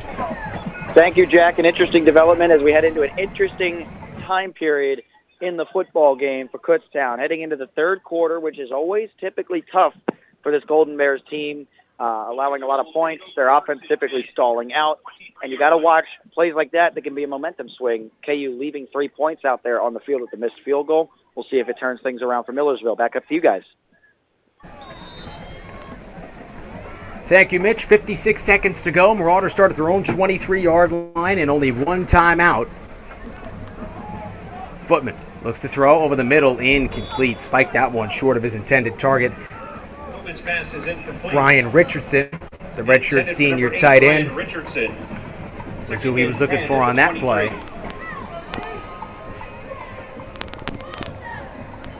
What I'm looking for on this drive is just for defense to get off the field quickly and just take a couple of knees. At this point, there's 53 seconds left on the clock, until we going to the half. So Footman steps up, throws over the middle, incomplete, batted down by Tyler Wary. It was Makai Alexander, the intended target over the middle of the field. And very quickly, it's a third down and long for Millersville. Could have easily been a pick six, but at this point, I like what Wary did. Yeah, instead of trying to risk it and go for the interception, it could go through his hands and be caught. Just simply swat it down. You're up by 2 scores. There's no need to be the hero at this point. Third down and long. Marauders 14th in the PSAC, third last in third down conversions. Footman steps up in the pocket, fires, and it's caught by Alexander. Big time hit stick. Laid by Ayami Adoga. Tackled by number 7, Ayami Adoga. But it was a 16-yard gain to the 39 for Alexander. Good for a first down. 34 seconds and counting. Footman underneath to the tight end. That's caught by Brian Richardson. Number 8, Brian Richardson. Brought down by number 11, Cam Wolf. Wolf on the tackle. That's out across the 40. Pick up of 3 and out of bounds with 30 seconds to go. At the Millersville 42. So Millersville's building some momentum here, but that first down, getting it 3 yards, you just need to stop the momentum at all costs. You can't let them score. 2nd and 7. Footman steps up, takes a deep shot, and it is caught inside the 20, down to the 14-yard line. That was Hakeem Melvin. An absolute laser beam let go of there by Rob Footman Jr., and it was on the money there to Hakeem Melvin. And with 22 seconds to go in the half, the Golden Bears will take their first time out of the half, but a big-time pass play there for Rob Footman to Hakeem Melvin. And the Marauders inside the red zone for the first time today. Wow, what a play. And we talked about in the pregame show how aggressive Robert Footman can really be, and we just saw why right there, Jack. It was a great shot down the field. Just needed a lot of yardage quick, and that's a missed coverage. And even if you give up 3 here, I'd consider that a success. I mean, it's pretty common that Kutztown gives up a field goal right around this time range, I would say. Last week they gave up in the second half, first half, end of the first half too, and take it into halftime. It was like that during the Shippensburg game. It was like that during the Bloomsburg game. Are we seeing a trend here? You almost got to wonder. It was a 43-yard completion from Footman to Melvin there. Millersville still holding on to that key last time out. Footman feels the heat, just fires it incomplete. Footman's passing. There with 17 seconds to play in the half. Footman a little slow to get up. Nice blitz off the right side there from Tyler Wary. Marcel Quarterman looking for an intentional grounding, I think. No, Footman was in the pocket. Yeah. He was not outside the tackle box. But the receiver was in the area. There was a wide receiver in the end zone. And that ball did go out of bounds at the 5-yard line. So they're usually pretty loose with the intentional grounding. Heavily called, so... Not surprised to not fully see one thrown there. 17 seconds to play. 2nd and 10 from the 14. Footman rolls out left. Floats it to the end zone. Batted incomplete. Was looking for Nakai Bullock. Flag on the field, Jack. Sorry to interrupt you. I'm wondering if it's going to be a holding on the Millersville's offensive line. A little bit of holding towards our near side. So that's what I'm almost going to want. Almost going to think it is. Just so now an official is pointing towards Millersville, so it's on Millersville. It's going to be a holding. The question is on who? It's on the left side of that line, so it's either going to be Tyler Lacey or Logan Flegel.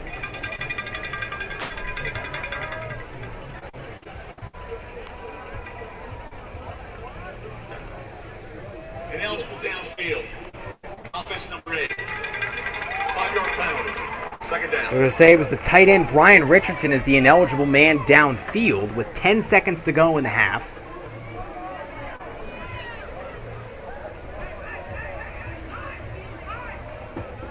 5-yard penalty.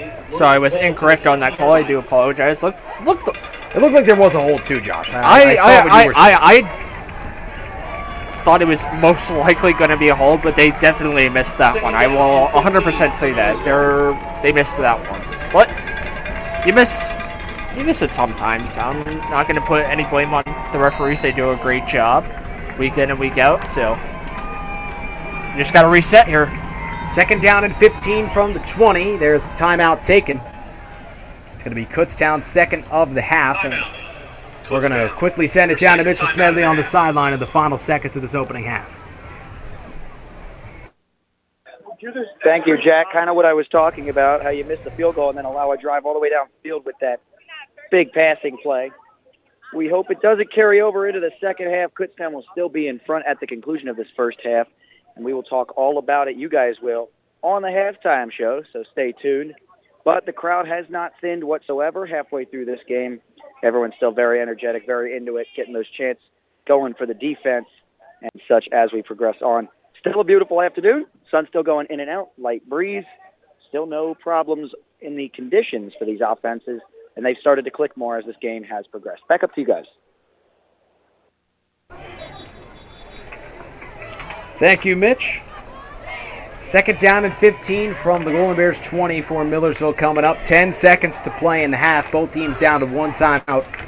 Golden Bears defense trying to stand tall for these last couple plays of half number one.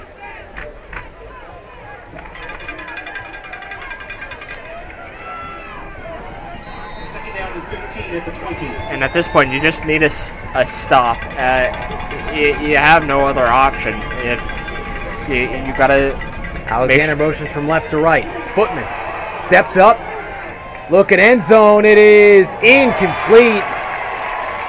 Was looking for Cam Taylor.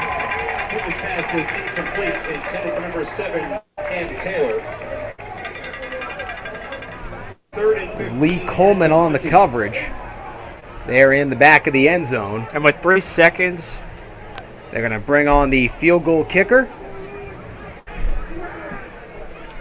Morgan wants three, and at this point they are a 37-yard attempt away from getting three on the board. Then half number one. Trent McDowell, the field goal kicker. It is up. It is through.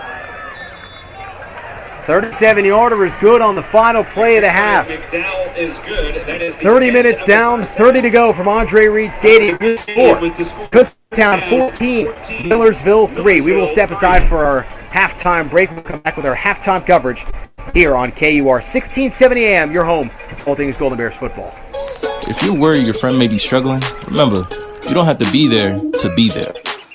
You could say how are you or get a fake tattoo. You could ask with an app if it works for you. You could write him a text or knit him a sweater. If you can't be together, you could write him a letter. Whatever gets you talking. Whatever gets you talking. Good chat on the game, kick off your flip-flops. You could ask on your couch while you binge watch. However you do it, you gotta ask a friend. And if they don't share, you can ask again. Whatever gets you talking. Whatever gets you talking. Reach out to a friend about their mental health. Learn how you can help at seizetheawkward.org. Brought to you by the Ad Council, American Foundation for Suicide Prevention, and the Jed Foundation.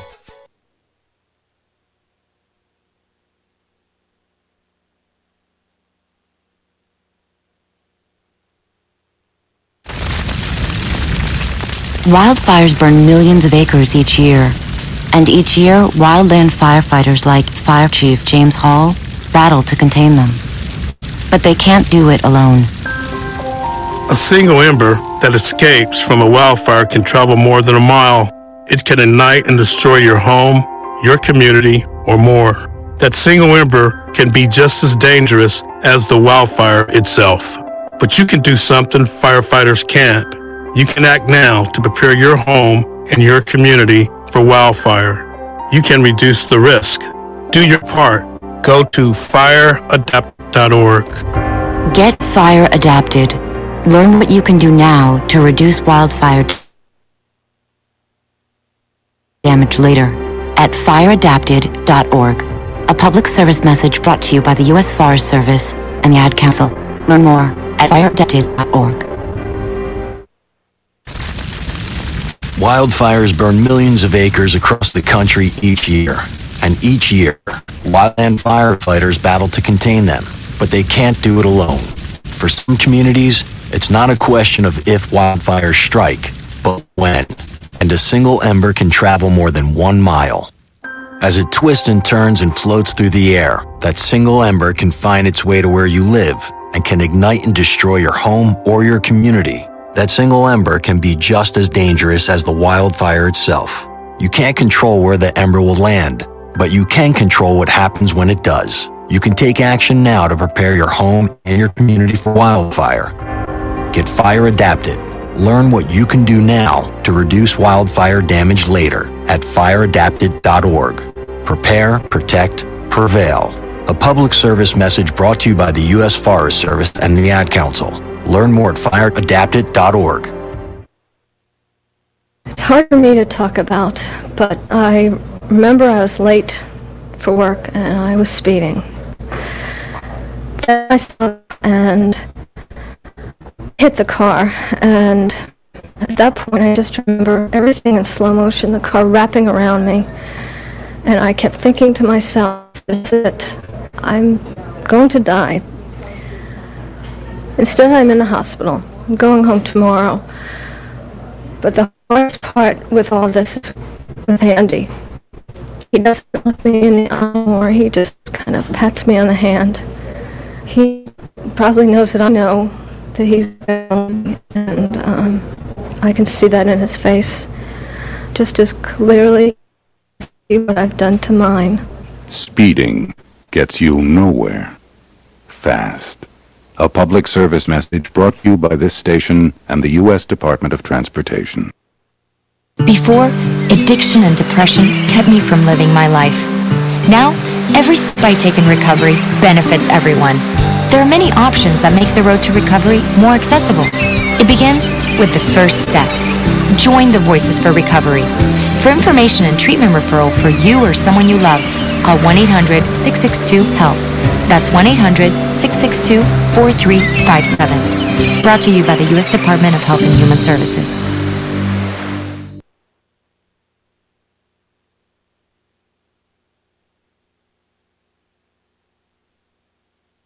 Do you see that doggy in the shelter? Hi, I'm Buddy, little adorable puppy you adopted from the Humane Society. Meow! I'm Whiskers, a fluffy kitty, just waiting for someone to love me. When you adopt a pet, we hope your new furry friend will become a cherished member of your family. And as Buddy and Whiskers will tell you, the key to success is following the rules to love by. Woof, that's right. Please give me food, water, and exercise every day. To stay healthy, I need the same kind of things you need. Talk to me. I like hearing your voice. You're my best friend. Please don't stay mad at me or lock me up as punishment. Remember, I'm probably going to live 10 to 15 years, so take care of me when I get old. One day you'll need someone to take care of you too. A message from the Montgomery County Humane Society. Visit www.mchumane.org for the complete rules to love by. Be your best friend for life. I don't recycle. I mean, we can just find another planet for your kids to live on, you know? Noted non-recycler Tommy Crenshaw talks about the future. Oh, I can totally see finding another planet that can support life when ours fills up with trash. As an alternative to recycling? Yeah, an alternative. So we, don't have to do it. Recycling. There are lots of planets. Finding one is just a matter of time. Many people say that recycling is pretty simple and convenient. A matter of keeping select items out of the trash. A lot simpler than finding a new planet, Tommy. Come on, there's a bunch of planets out there. Would you recycle on this new planet, Tommy? Or just use it up and throw it away, too? I really don't have a clue. Log on to YouGottaBeKidding.org and learn about all the ways you can recycle. Unless you're into lame excuses like Timmy's. Hey, recycling's just not my thing. Starting over on a new planet? Now that's exciting. Don't be that guy. Unless you want people looking at you funny. Log on to YouGottaBeKidding.org.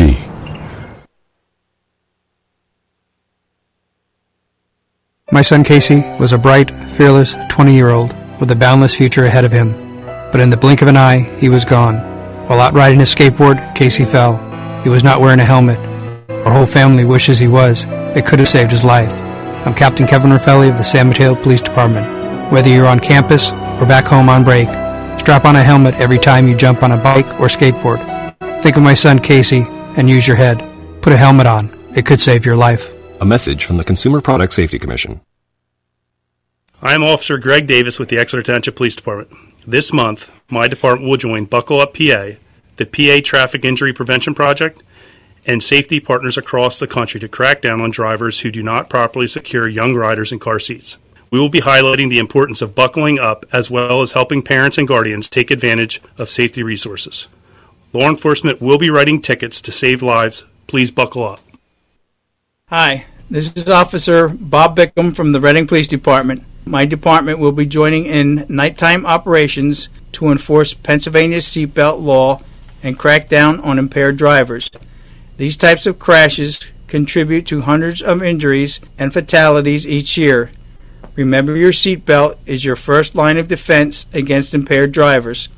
Click it or ticket, day and night, 2 tickets, 2 fines.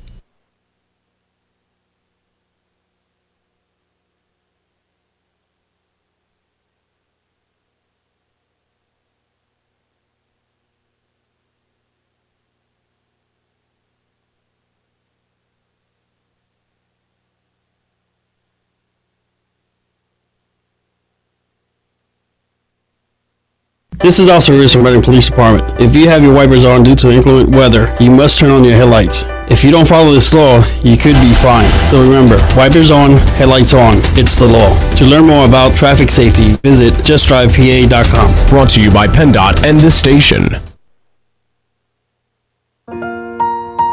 In 1966 in Anchorage, Alaska, a talented child was born. He would go on to be one out of only 11 Alaskans to make it to the major leagues. The odds of him striking out more than 3,000 hitters? 1 in 33 million. The odds of this pitcher being selected to the Major League Baseball All-Star Game 6 times? 1 in 48 million. The odds of this fastballing philanthropist winning the World Series 3 times? 1 in 3 million. The odds of this man having a child diagnosed with autism? 1 in 110. Hi, I'm Kurt Schilling. Learn the signs of autism at autismspeaks.org. Autism is getting closer to home. From 1 in 5,000 only 20 years ago, today 1 in 110 children are diagnosed. Early diagnosis can make a lifetime of difference. Autism Speaks. It's time to listen. Brought to you by Autism Speaks and the Ad Council. Major League Baseball trademarks used with permission.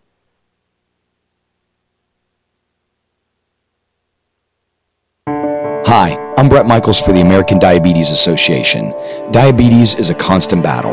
Testing, treating, fighting to live a normal life.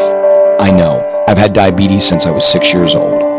A lot of people don't think it's deadly, but diabetes kills more Americans each year than breast cancer and AIDS combined. It's been called a silent epidemic, and without your help, it will keep getting worse. Please join me in the movement to stop diabetes. Share your passion and your story. Get involved in local events like the Tour de Cure or the Step Out Walk.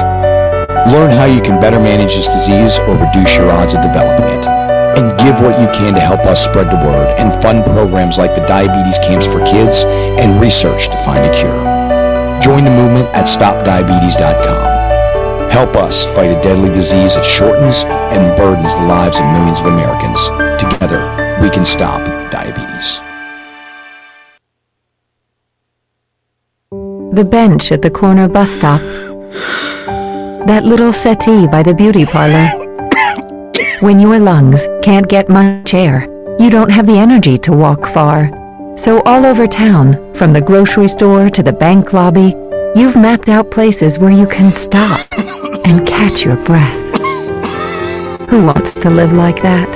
If you have a chronic cough, wheezing, or often feel short of breath, see your doctor and find out if it's COPD. With a simple breathing test called spirometry, your doctor can tell you for sure. The sooner you know, the sooner you can start breathing better and living more. Wouldn't it be wonderful to spend more time doing the things you love and less time looking for a bench, settee, or chair. Learn more, breathe better at copd.nhlbi.nih.gov. A message from the U.S. Department of Health and Human Services.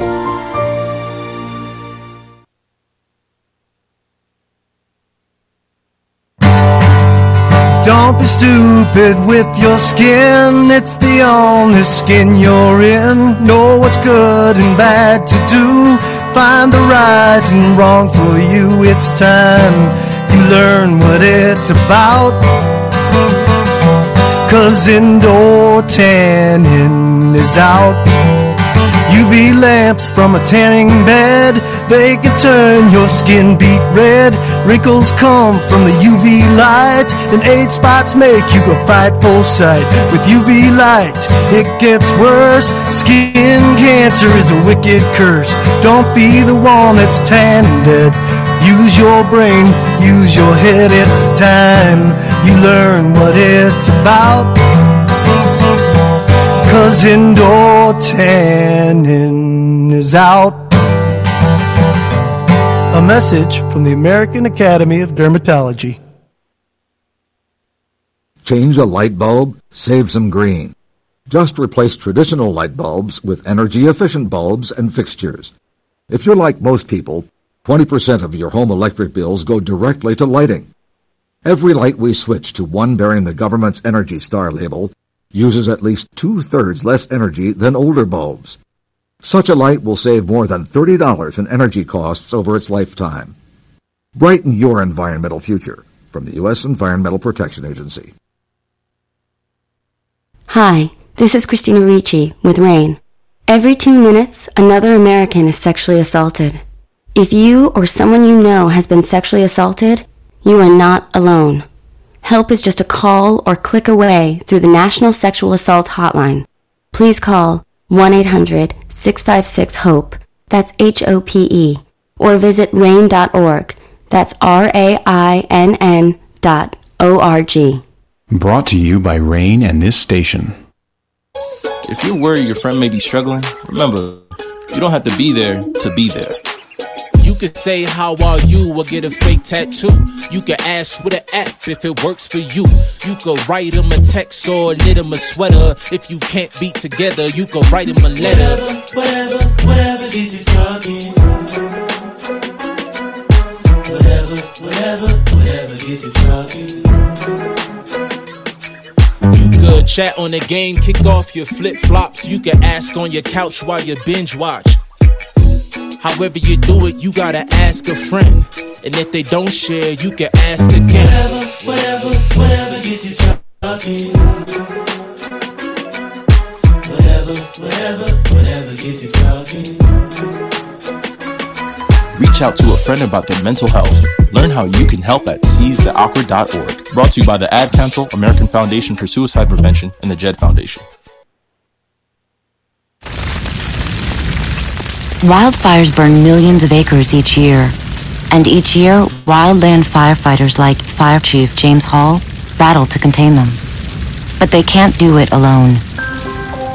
A single ember that escapes from a wildfire can travel more than a mile. It can ignite and destroy your home, your community, or more. That single ember can be just as dangerous as the wildfire itself. But you can do something firefighters can't. You can act now to prepare your home and your community for wildfire. You can reduce the risk. Do your part. Go to fireadapted.org. Get Fire Adapted. Learn what you can do now to reduce wildfire damage later at fireadapted.org. A public service message brought to you by the U.S. Forest Service and the Ad Council. Learn more at fireadapted.org.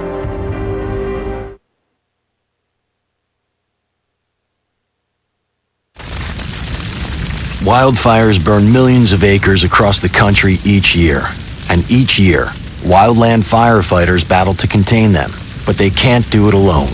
For some communities, it's not a question of if wildfires strike, but when. And a single ember can travel more than 1 mile. As it twists and turns and floats through the air, that single ember can find its way to where you live and can ignite and destroy your home or your community, that single ember can be just as dangerous as the wildfire itself. You can't control where the ember will land, but you can control what happens when it does. You can take action now to prepare your home and your community for wildfire. Get fire adapted. Learn what you can do now to reduce wildfire damage later at fireadapted.org. Prepare, protect, prevail. A public service message brought to you by the U.S. Forest Service and the Ad Council. Learn more at fireadapted.org.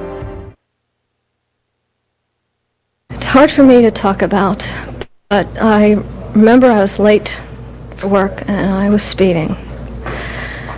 Then I saw the car and I hit the car, and at that point I just remember everything in slow motion, the car wrapping around me, and I kept thinking to myself, this is it, I'm going to die. Instead I'm in the hospital, I'm going home tomorrow. But the hardest part with all this is with Andy. He doesn't look me in the eye anymore, he just kind of pats me on the hand. He probably knows that I know that he's going to leave me, and I can see that in his face just as clearly as I can see what I've done to mine. Speeding gets you nowhere. Fast. A public service message brought to you by this station and the U.S. Department of Transportation.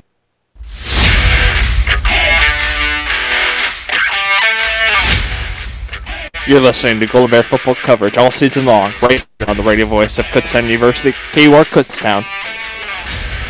Halftime here at Andre Reed Stadium. Golden Bears lead the Marauders 14-3, a rather dominating first half here for Kutztown. And it started with the rush game. 155 yards on the ground. Novak and Davis up over 60. Daryl Davis-McNeil's got 30 yards of his own.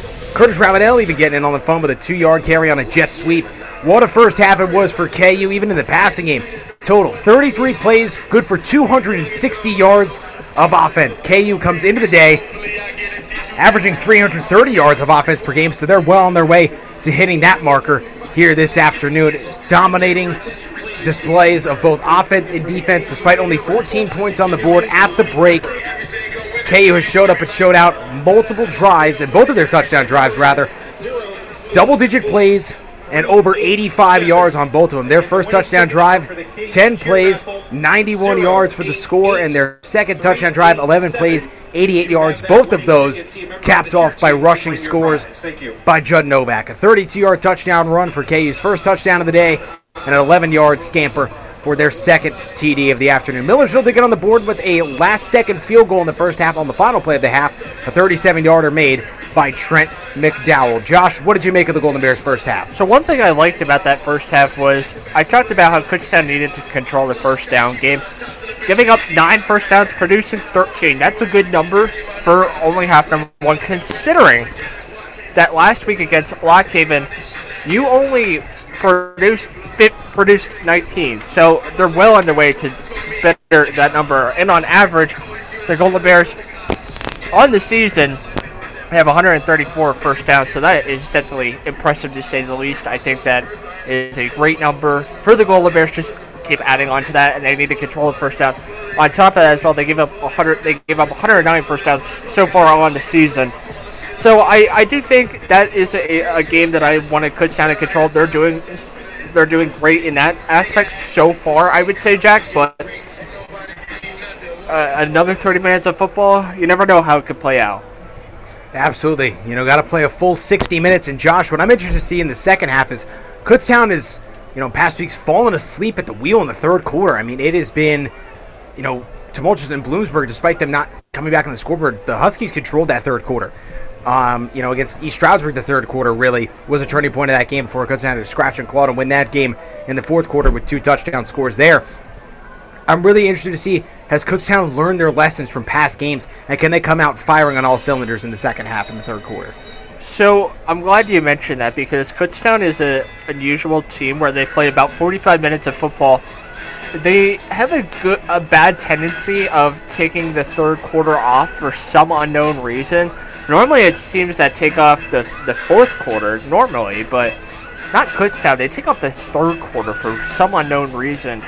They play a great first half, play a great fourth quarter. It's you need to play 60 minutes of football. That's what it boils down to at that point, right? So what I'm looking to see is Judd Novak get in a rhythm early once again, get on the offensive side of the ball early on so that you can turn it over to the defense and let them play their second half of football that they're used to, because normally the defense, they don't give up any points in that second half. Last week, they only gave up that field goal to end the first half. 2 weeks ago, they did give up a field goal in overtime to Shippensburg, but in that Bloomsburg game, getting back to that, they did give up a field goal to end the first half against Bloomsburg 3 weeks ago. So what I'm interested to see, Jack, is can Kutztown play another solid second half of football? Yeah. I mean, for Kutztown, you know, some great points you mentioned there, Josh. But I'm looking to see in the second half. I think they got to keep pounding the rock here. It's been working so well early and often in this game, all throughout that first half. I'm really interested to see how they're able to make things work again on the ground in the second half, whether it's Davis, Daryl Davis-McNeil, whatever one of those two guys gets the primary, you know, most of the touches in the second half. I think they're going to make it work. Kutztown's really, you know, used that as a strength of their game here today. Something they didn't do a great job of, you know, coming into the game, you know, middle of the road in the conference in rush yards per game, but they have already surpassed their conference, you know, their average per game on the ground. I really want to see them just continue to go hard on the ground in this game. I think definitely the end of the first half really did kill that effect or kill that mission that they wanted to come out and complete, but you live in your word, Jack. That's what it boils down to. Just something you need to look to in your next week's practice. Not ideal, to say the least, but just getting back to my point, you live, you learn. That's what it boils down to. Absolutely. As we get set to start the second half here from Andre Reed Stadium, it'll be Trent McDowell. Getting ready to kick it away. It'll be Ravenel and Thomas, the two return men for Kutztown. Number 41, Trent McDowell, will kick off for Millersville. Back to return for Kutztown. It's been a fun homecoming weekend thus far through 30 minutes of play. We'll see if the Golden Bears can finish things off here and keep themselves undefeated in Eastern Division play. With a win today, they'd improve to 6-0 in Eastern Division play and 7-2 on the year as the ball has fallen off the tee right before it was booted away. Looked away for a second and I just saw everyone on the kickoff team stopping, and I thought maybe that might have been an offsides, but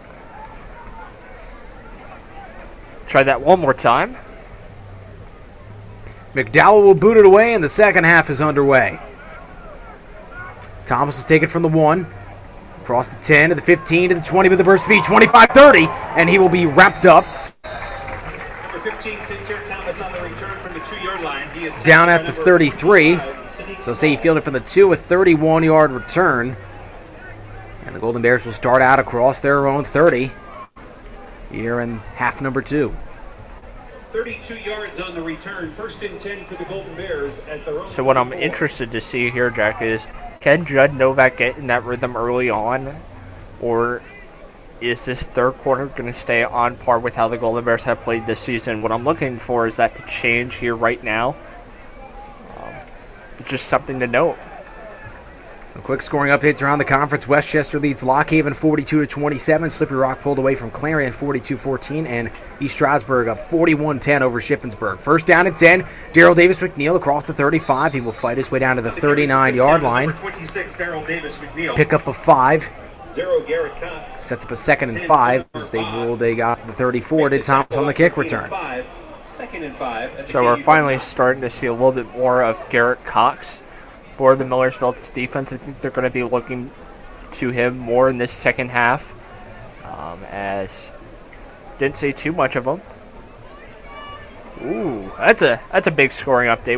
We'll make sure to share that. Novak looks to throw, and he just ran into a pack of marauders there. No gain. He'll get back to the line of scrimmage. We got a scoring update from down in Shepherdstown. Third quarter, they're knotted up at 7 with Bloomsburg. That was a team that Kutztown beat easily, 24-3. That was up at Robert Redmond Stadium. A convincing win for KU in that one, but Shepherd, they're still a very good football team, but they're still trying. You know, they're not the same juggernaut they were with Tyson Bagent. Then with now Chicago Bears quarterback Tyson Bagent at the helm of that offense. Novak looks to throw.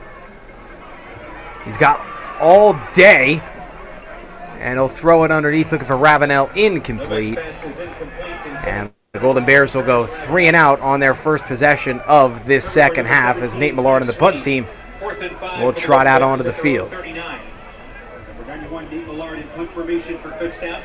So that's definitely a drive Judd Novak and company want back. We talked about how they struggled to get going in the third quarter for whatever reason it may be. But you just need to turn it over to your defense now and hope they can get another quick 3-and-out to almost answer. Millard with the punt. Alexander steps up and calls for the fair catch. Alexander with the fair catch at the 25-yard line, and that is where the Marauders will set up shop in the second half. We'll send it down to Mitchell Smedley for the first time in half number two. Thank you, Jack. As this hot October sun apparently wears down on the crowd, a little more muted here at Andre Reed Stadium to kick off the third quarter. Also helps that the Golden Bears have a commanding 11-point lead to this point. But like you mentioned, like we've been talking about, sluggish in the third quarter. That starts with the offense right there on that 3-and-out, looking for some defense to keep them going here. Back up to you guys.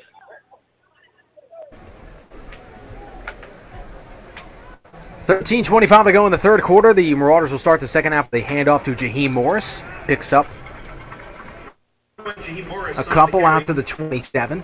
Number 4, C.J. Brown makes the tackle. C.J. Brown there on the tackle. Talked about how C.J. Brown's one of those leaders stepping up once again with taking down Jaheim Morris. One of my other keys to the second half is you can't let Morris get into a rhythm early on. So we're going to see a new quarterback here. It's Brett Nye, the freshman from Shamokin, Pennsylvania. Gives it off to Morris. Across the 30, fights his way to the 32-yard line. Pick up a 5.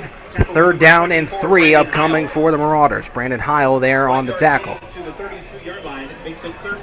Interesting scenario that they switch quarterbacks midway through the game, as we're seeing Rob Footman call plays on the sideline without his helmet in hand.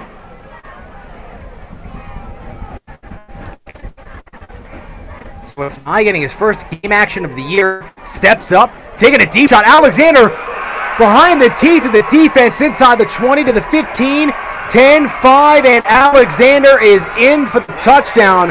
A busted coverage there by the Golden Bears, and that's their first touchdown they've allowed in the month of October. Makai Alexander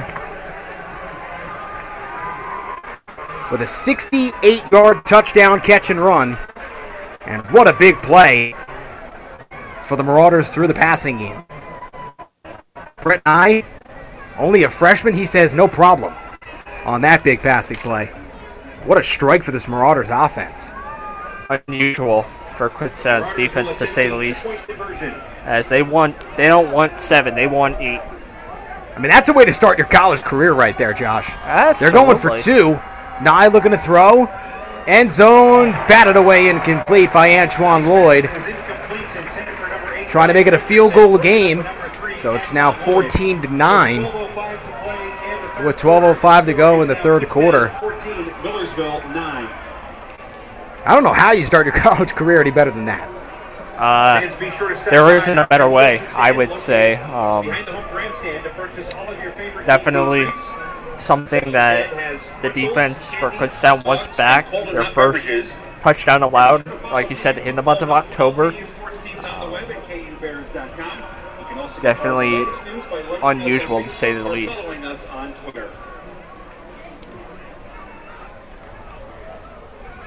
Not to mention, only a freshman threw for 3,100 yards in his high school career.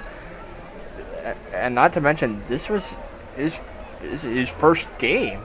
Number 41, Trent McDowell. 30 for 34 touchdowns in his high school career. Like I mentioned, 3,100 yards in his high school career at Shamokin. Just a couple miles down the road from where we were in Bloomsburg a couple weeks ago. So what a moment for that young man right there. Brett Nye, 68-yard touchdown pass on his first collegiate pass attempt.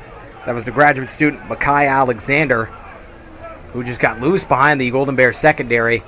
Only had to make C.J. Brown miss for the touchdown. As the kick will sail into the end zone from McDowell and be a touchback. So the Golden Bears got to find a way to respond after going with that big play touchdown on defense. We'll quickly send it down to Mitchell Smedley on the sideline. Just a disastrous start on both sides of the football for the Golden Bears in the second half. And it has flipped the script. We had a loud homecoming crowd here in the first half, and on that touchdown especially, the opposing sideline, Millersville and their fans, they erupted, and it was utter silence here on the hometown side of Andre Reed Stadium. We'll see if KU can respond with that offense that rushed so well in the first half. We'll see if they can continue that into the second half. Back up to you guys. Thank you, Mitch. First down and 10 from the 25. Novak in the gun. Delayed handoff to Daryl Davis-McNeil. Bouncing to the outside across the 30, 35, and he will be wrapped up at the 38-yard line. Pickup of 13, and good for a Golden Bear first down. It was Garrett Cox on the tackle. First and 10 for the Golden Bears at their own 38. Exactly what the doctor ordered, Jack. Just a delayed handoff. McNeil towards our near side. Great job by the offensive line to create a little bit of leverage towards our near side, and ultimately that's good enough for the first. Just keep the chains moving. Two running backs in the backfield, Davis and Daryl Davis-McNeil. McNeil up to the 40. He'll be tripped up there. Again, 26, Daryl Davis-McNeil rushes for Kutztown. So you got just across the 40. Garrett Cox, 34, Keyshawn Jones make the tackle. Pickup of 3 to the KU 41. Garrett Cox and Keyshawn Jones on the tackle. Jones, the Deer Park, New York native.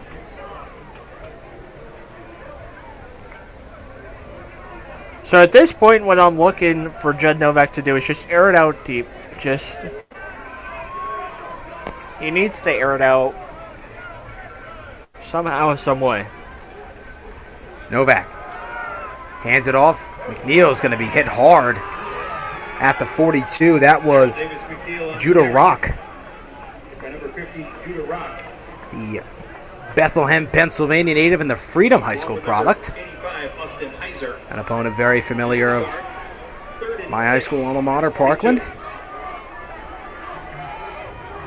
Heck of a season the Trojans are having. 10-0. Did they get the win against Timaeus? Yes, they did.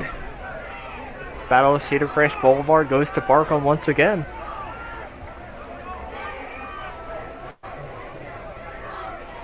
Novak takes the snap. Looks to throw over the middle for Ravenel. Incomplete. Flag will fly. Passing interference as Amir Lilliston got there early. For number 5, Amir Lilliston, there is a penalty flag on the play. Omar Ba, and it looks like possibly Amir Lilliston. Lilliston was on the coverage. Bob was adamant that he was not there early. Spot foul, automatic first down. And I think put KU at the Marauders' 47-yard line. And, Jack, I think even the people over at Dixon Hall could see that was a pass interference. Just leaped right over him, and just everyone looking for the pass interference, and they got it. So Golden Bears on the Marauders' side of the field for the first time in the second half. And around for Gibson. Stays on his feet, but will be wrapped up as he just got back to the line of scrimmage. That was a jet sweep. No gain in the play. Second down and 10 for the Golden Bears at the Millersville 47.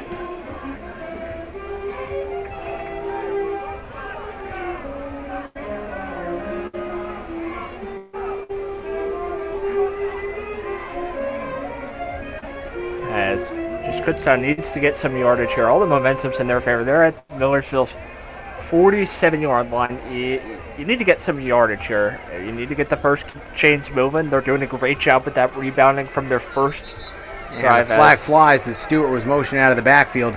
It's going to be a false start on KU. We'll see who it's on. False start. Offensive team. 5 second down. That's Gibson.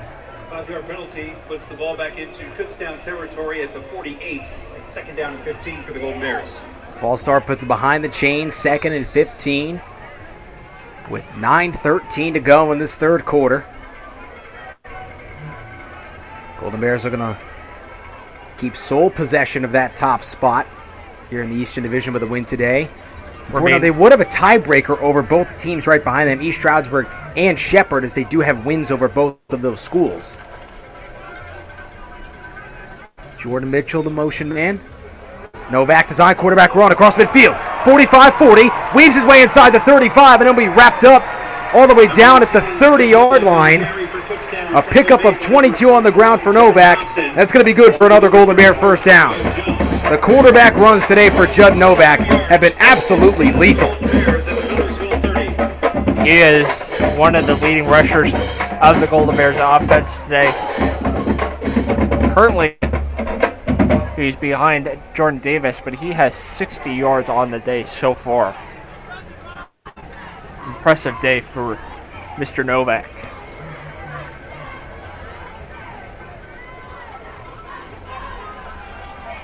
First and 10 from the Marauder 30. Novak looks out right, incomplete. He was looking for his tight end, Husser. Pass by Novak intended for number 87. Tyreek Husser is incomplete. Second and 10 for the Golden Bears at the 30. He's an injured Marauder on the field, so they get his way to his feet. That was Amir Lilliston. And not to mention, too, that's one of their top leaders on the defense for Millersville. They look to him a lot. So he's going to be making his way off the field. The assistance of the athletic training staff for the Marauders. Glad to see Lilliston is up and jogging off the field under his own power. Williston's having a great day for himself, Jack. 12 tackles on the year, but that is... We've been saying his name a lot. He's been coming up in coverage big. We got flagged for that passing interference earlier in the drive, but really outside of that, it's been a good day for Lilliston. Broke up what would have been a touchdown to Ravenel in the second quarter on a deep ball. No doubt about it. The end of the first quarter, and that was the last play of the opening quarter before Novak ran for the 32-yard touchdown run. Novak looked to throw out left. Just going to tuck it and run. Inside the 25, it'll be slung down there. It's got thrown backwards, so they'll spot him. Just inside the 25 at the 24, pickup of 6, third down and 4. And this is where Millersville loves to be at. On average, they give up third downs 31% of the time, whereas Kutztown on the other side, they convert a percentage time of about 39%. So... not great third down offense from the Golden Bears, but a better third down defense from Millersville. How about the day on the ground for Judd Novak? 7 carries, 88 yards, and 2 touchdowns.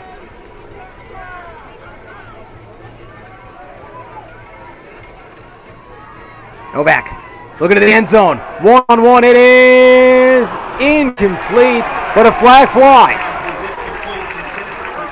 Looking for Curtis Ravenel.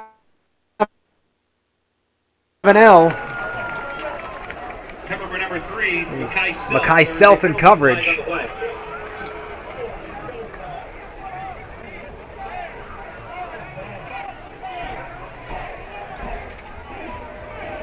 Most likely going to be pass interference happened right around the spot the ball landed, so if I had to guess, pass interference on Millersville. Defense number 3, 15-yard penalty, automatic touchdown. That's on Nakai Bullock, the freshman.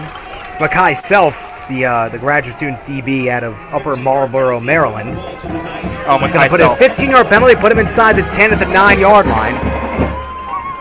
Apologies on the name.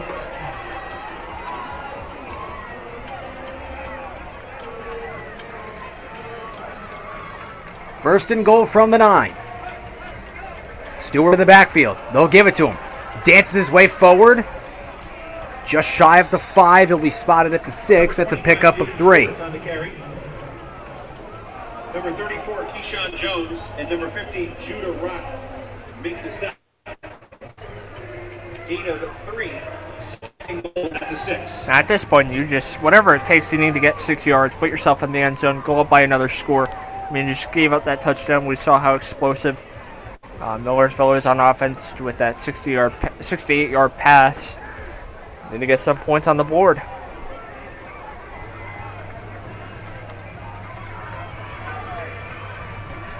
Second and goal from the 6.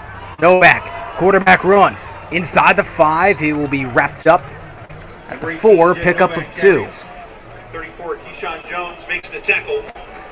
So now you're in range of, do you roll the dice for Kutztown if you don't convert here? You're at your own, you're at Millersville's 4 at this point. But one thing I want to know, on 4th down, Kutztown converts 40% of the time. Whereas Millersville, on the defensive side, they let their opponents convert 33% of the time. So definitely something you want to get in here for 6, but if you don't convert here, isn't 4th down territory? Do you go for it? Novak takes a snap, handoff. Daryl Davis-McNeil, he'll be bottled up. Nowhere to go. 26, Daryl Davis-McNeil on the carry. He is stopped by number 1, Isaiah Kortashak, and number 97, Cordero Jacobs. And Evans on to attempt 3. Loss of a yard there, 4th and goal from the 5, and Evans will come on to attempt his second field goal of the day. Missed a 40-yard attempt in the first half. We'll see if he can nail through this chip shot. A 22-yard attempt. 5:25 and counting in this third quarter. Evans' kick is on the way. It is up and through. 22-yard attempt from Evans is good. Golden Bears tack onto the lead, 17-9. 5:21 to go in the third quarter. We'll send it down to Mitchell Smedley. Thank you very much, Jack. You would have liked to come away with a nice 6 there. You feel like that was a drive. You had to respond to the quick strike by Millersville. Their sideline still very amped up after that third down stop that resulted in the field goal attempt. Running the football seems to not work in these close down and distance situations.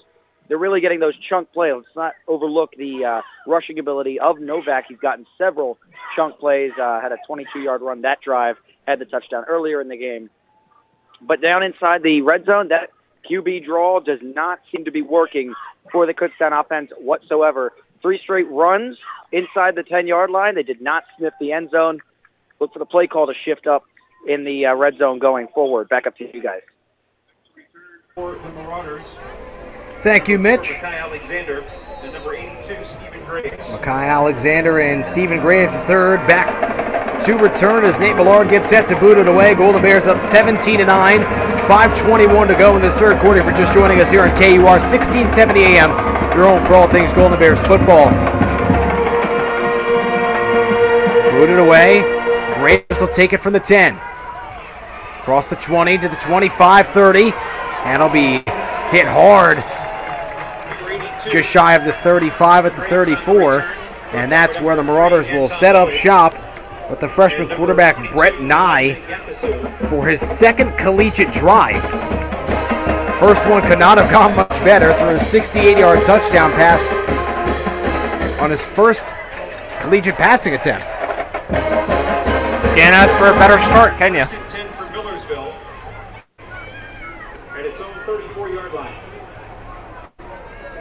Definitely transferring the skills from Shamokin, what he learned in high school, definitely did the collegiate career now. You definitely have to go back to him. Nye takes a snap. Handoff for Abrams across the 35, down to the 37, pickup of 3. Abrams on the rush for Millersville. Abrams, a junior from Sicklerville, New Jersey. The direct backup to Jaheim Morris. 46, Gabe Gipley. In on the tackle, gain of 3 to the 37 at second down and 7.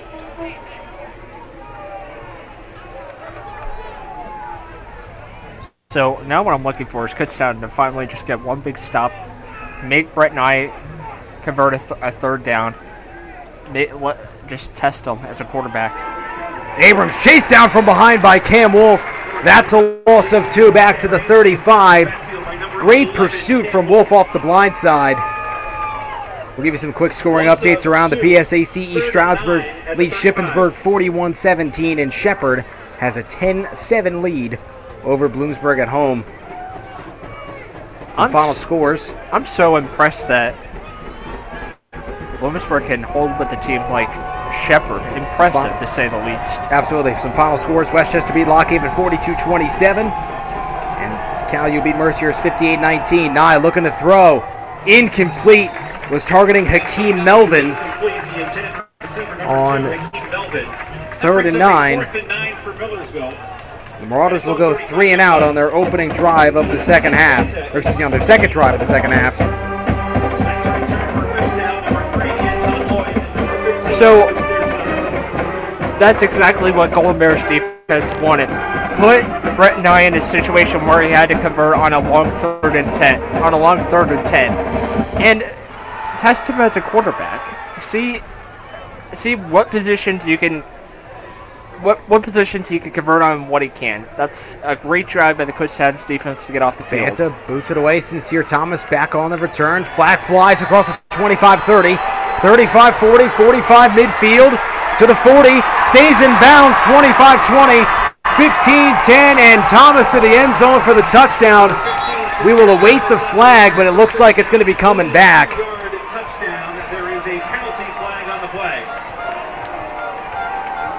Most likely going to be a hold on the Golden Bears. Fortunately, that was an 82-yard touchdown on the punt return for Sincere Thomas. But looking like it will be nullified. During the return, illegal block in the back. Return team number 22. The 10-yard penalty. So Elijah first down. Yakpaswo called for the illegal block in the back. Definitely a drive killer, but we'll send it down to Mitch Smedley real quick. Mitch, what do you got for us? Thank you, Josh. Yeah, immediately. That's the right call. It was the block that sprung that whole return. He was going after that. Everyone lost their minds, but obviously that was coming back. The sideline of Kutztown seemed very muted. They understood what was coming. The crowd, though, not so much. That's one of those lightning in a bottle plays that you really hope for, but not to be. They'll try and do it the hard way with an offensive drive that lasts, takes some time off this clock. We're still in the third quarter in a relatively close game, just one score right now. They'll try and open it up here. Back up to you guys. So with the illegal block in the back penalty, Kutztown will be starting back inside the 10 at their own 8-yard line. Took off what was an 82-yard punt return touchdown by Sincere Thomas there. And we'll see if the Golden Bears can put together another long scoring drive here on offense. Handoff to Davis. Across the 10, he will get just shy of the 15 at the 14-yard line. Pickup of 6. Garrett Cox. 2-yard gain to the 10-yard line. It's 2nd down and 8.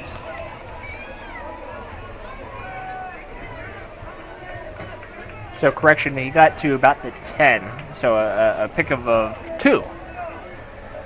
2nd and 8 for the Golden Bears. Got my yard lines mixed up there, Josh. Pardon me, I'm sorry about that. That's okay. It's hard to tell from down here because our view is so limited, so I almost thought he got to about the 15 myself, so. 2nd and 8. Novak, double move looking for Ravenel, incomplete. But a late flag flies. Novak is incomplete. It's headed for number 2, Curtis Ravenel Jr. There is a penalty flag on the play.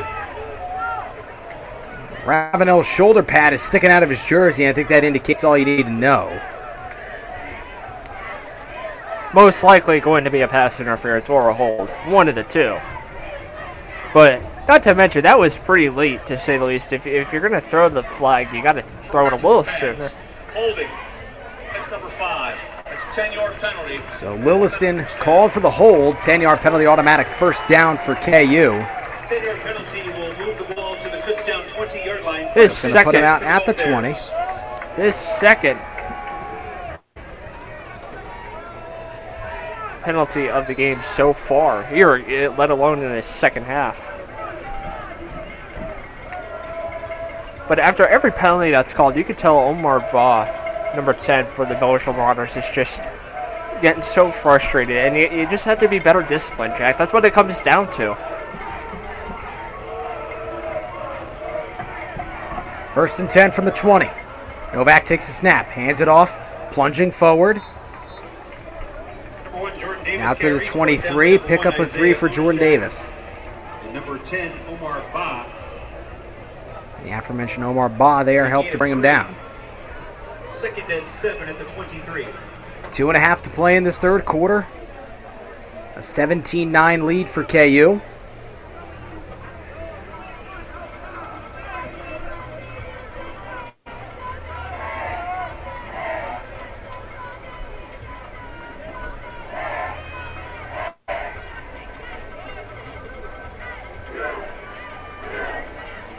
Novak flushed out right, and he's going to get sacked from behind. Novak back to pass is that was 30, Randy Okungu, the Whitehall, Pennsylvania native, in on the sack.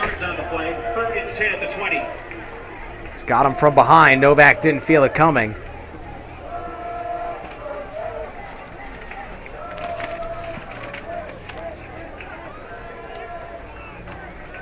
Down at 10, lost the 3 on the sack. That's going to be Millersville's 29th sack on the year.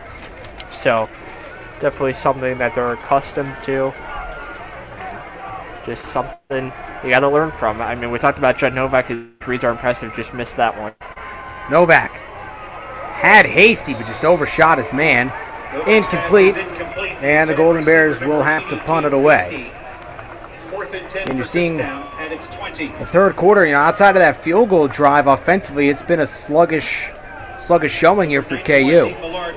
Yeah, you can tell they're definitely struggling here in this third quarter. Hopefully something they need to correct in this next week's practice. So Millard will be back to boot it away. 2 return men for the Marauders lined up back there. It's Makai Alexander.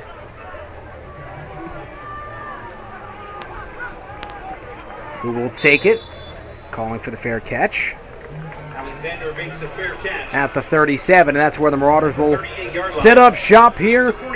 With 1:12 to go in the third quarter, we'll send it down to Mitchell Smedley.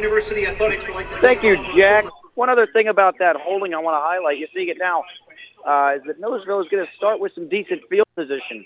During that return, sure, it may seem like the only thing that hold takes away is the touchdown. You wouldn't have got the touchdown without the block. You figure, okay, no harm, no foul. But it backed them up a bunch of yards, and despite getting one new set of downs from a penalty on that drive, it still backed them up pretty far, and they had to punt from their own 20. And the field is starting to flip a little bit in Millersville's favor, only down 1 score. Back up to you. Nowhere to go for Jaheim Morris on that first down play. Wrapped up for a loss of 3 back to the 35, second down at 13. That's about how Jaheim Morris can be such a powerful weapon, and that's a great job by the defensive line to quickly realize where he's at, take him down for a nice loss. Nye takes a snap, looks to throw, has got Alexander across the 40, fighting his way short of the 45 at the 44. A pickup of 9. Makes it third down and 4.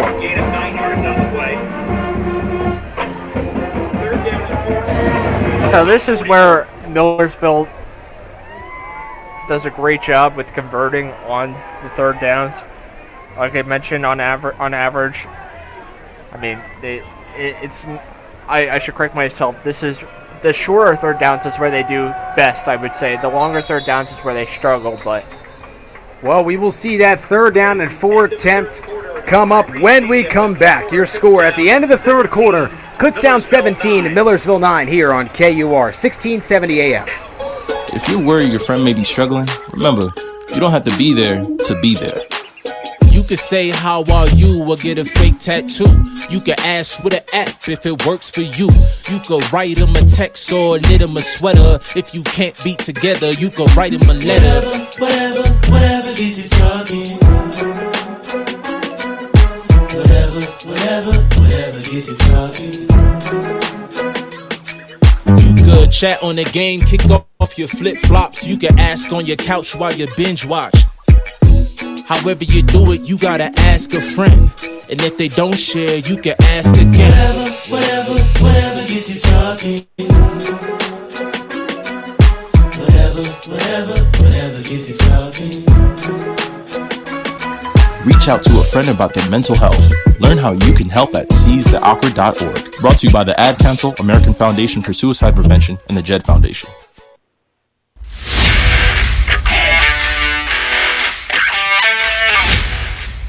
You're listening to Golden Bear football coverage all season long, right here on the radio voice of Kutztown University, KUR Kutztown. 45 minutes down, 15 to go from Andre Reed Stadium. The Golden Bears hold a 17-9 lead over the visiting Marauders here going into the fourth quarter, a third down and 4 from their own 44-yard line. The freshman quarterback, Brett Nye, does he have what it takes to lead the Marauders to a shocking upset on the road here against KU? Flags fly, and it looks like Hakeem Melvin got an early start.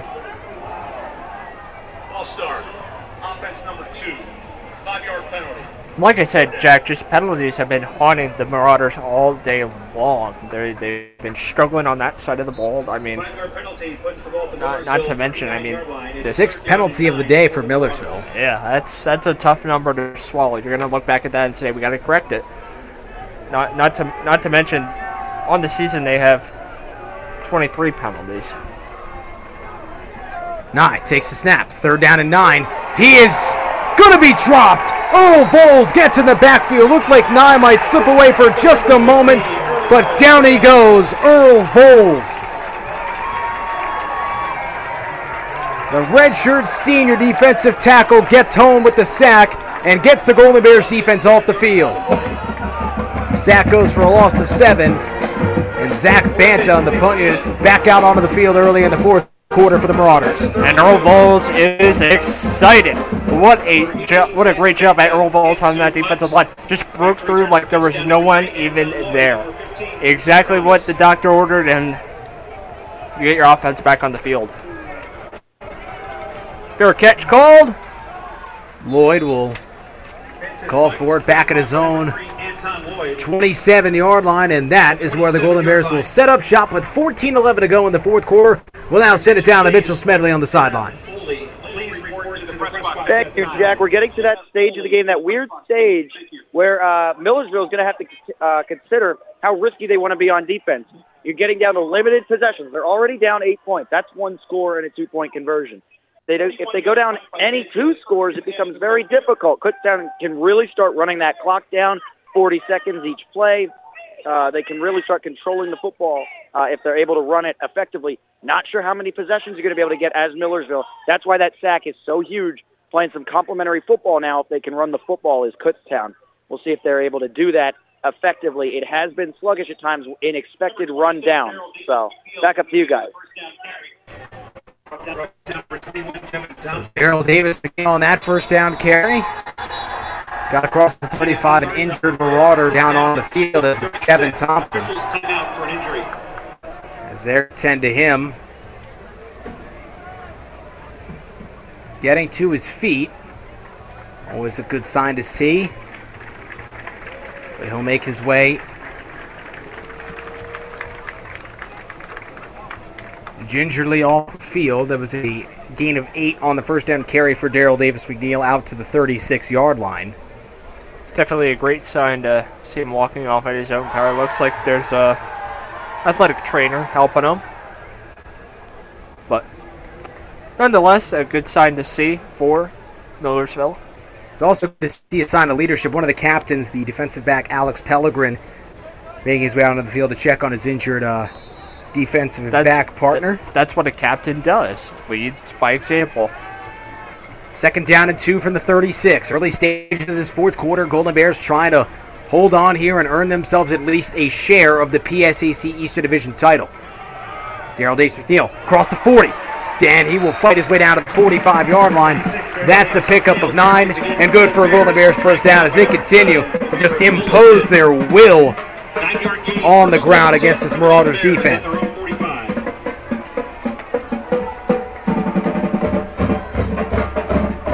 And with that win, KU would share, at minimum, I should say, gain a share of the PSC Eastern Division Championship for the third time in the last 4 seasons. After Golden Bears can hold on today and win next week against Westchester, they will claim the title outright as the Eastern Division's only unbeaten team. Absolute domination, to say the least, from the Golden Bears. And a win today would assure them an appearance in the PSAC title game. Novak on a designed quarterback run up the middle.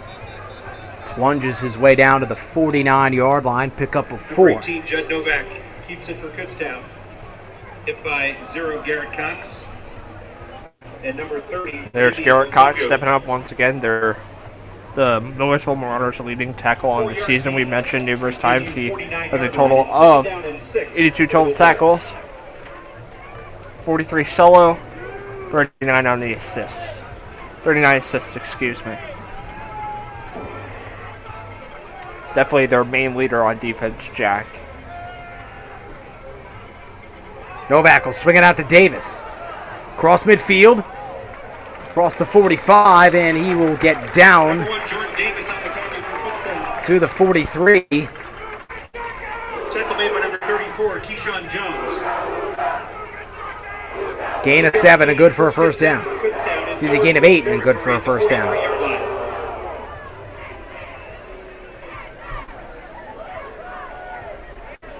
Just quick swing it out to Davis and let him work in space. It's a new set of downs inside the Marauder 45. 3 wide receivers on the field. Ravenel, the lone man out to the right. It's Hasty and Gibson to his left. Davis in the backfield. He'll take the snap. Burrow his way down to the 41. Number 1, Jordan Davis on the rush for Kutztown. Hit by number 34, Keyshawn Jones. Along with number 50, Judah Rock. 2-yard gain. McNeil back on the field. Takes over for Davis and looks like also to sung out. Gain Hasty. Quick break for those two. Definitely two of the most hardworking people on the team, Jack. But I wouldn't say there's one person that's hardworking. I would say it's definitely a group. Novak hands it off to Daryl Davis-McNeil inside the 40. Bites his way to the 36-yard line. Touchdown number 26, Daryl Davis-McNeil. Pick up of 5, third down and 3. Tyler Malik Ismail and number 85, Austin Heiser make the stop. Gain of 5. So just to note, if you are looking at the live stats for today's game, it says the score right now is Kutztown has 23, Millersville has 9. Actually, Kutztown has 17, Millersville does have 9. So just a note, if you are looking at the live stats.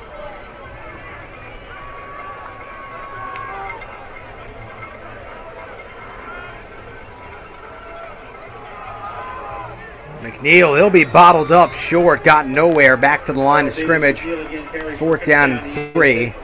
And live stats are updated, by the way, to show the correct score at this juncture of the game.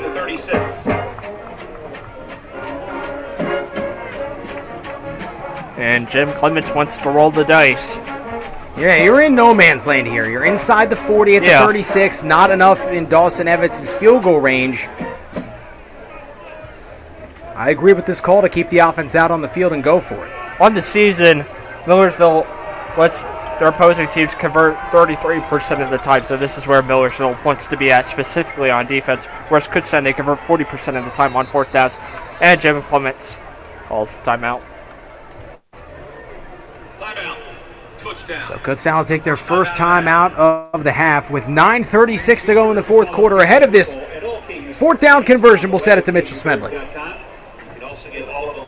Thank you, Jack. Obviously, I don't think it can be understated the momentousness of this play call, this decision here by KU.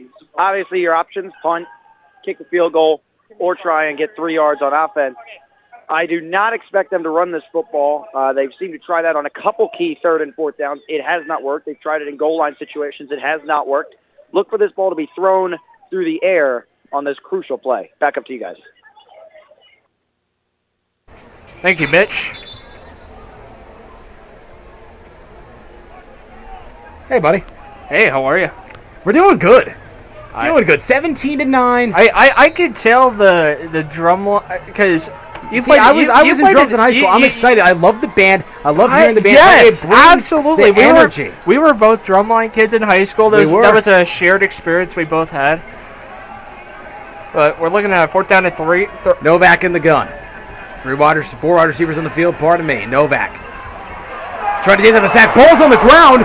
It is going to be recovered by Novak, but all the way back inside his own 45. Big-time defensive play by the Marauders, and they will set up shop at the Golden Bears' 44-yard line.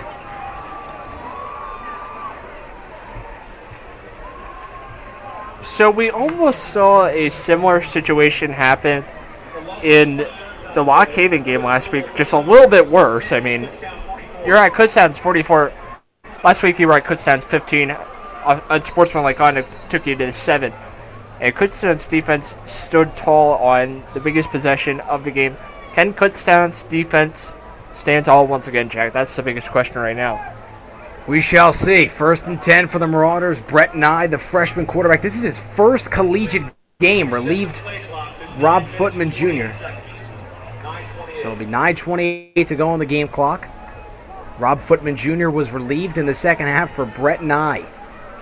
We'll see what this freshman is made of. His first collegiate pass in this game was good for a 68-yard touchdown.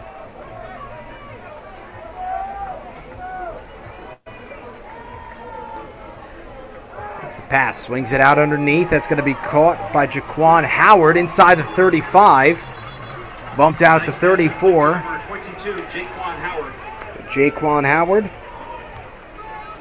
gets it up for a 1st down. Number 3, Antoine Lloyd on the tackle. Gain of 10. 1st and 10 for Millersville at the KU 34.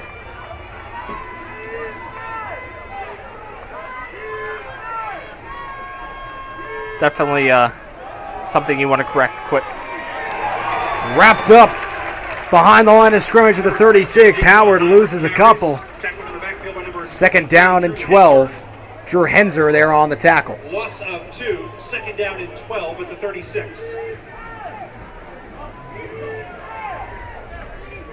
We're finally getting to see just something I noticed. We're finally getting to see a quick look at Kyrie Butler in addition to the defensive line. 6'1", 350 pounds. Big human being right there. Nye looks to throw. Incomplete miscommunication with receiver Hakeem Melvin. Nice pass is incomplete. Intended for number 2, Hakeem Melvin. 3rd down and 12. At the Kutztown 36.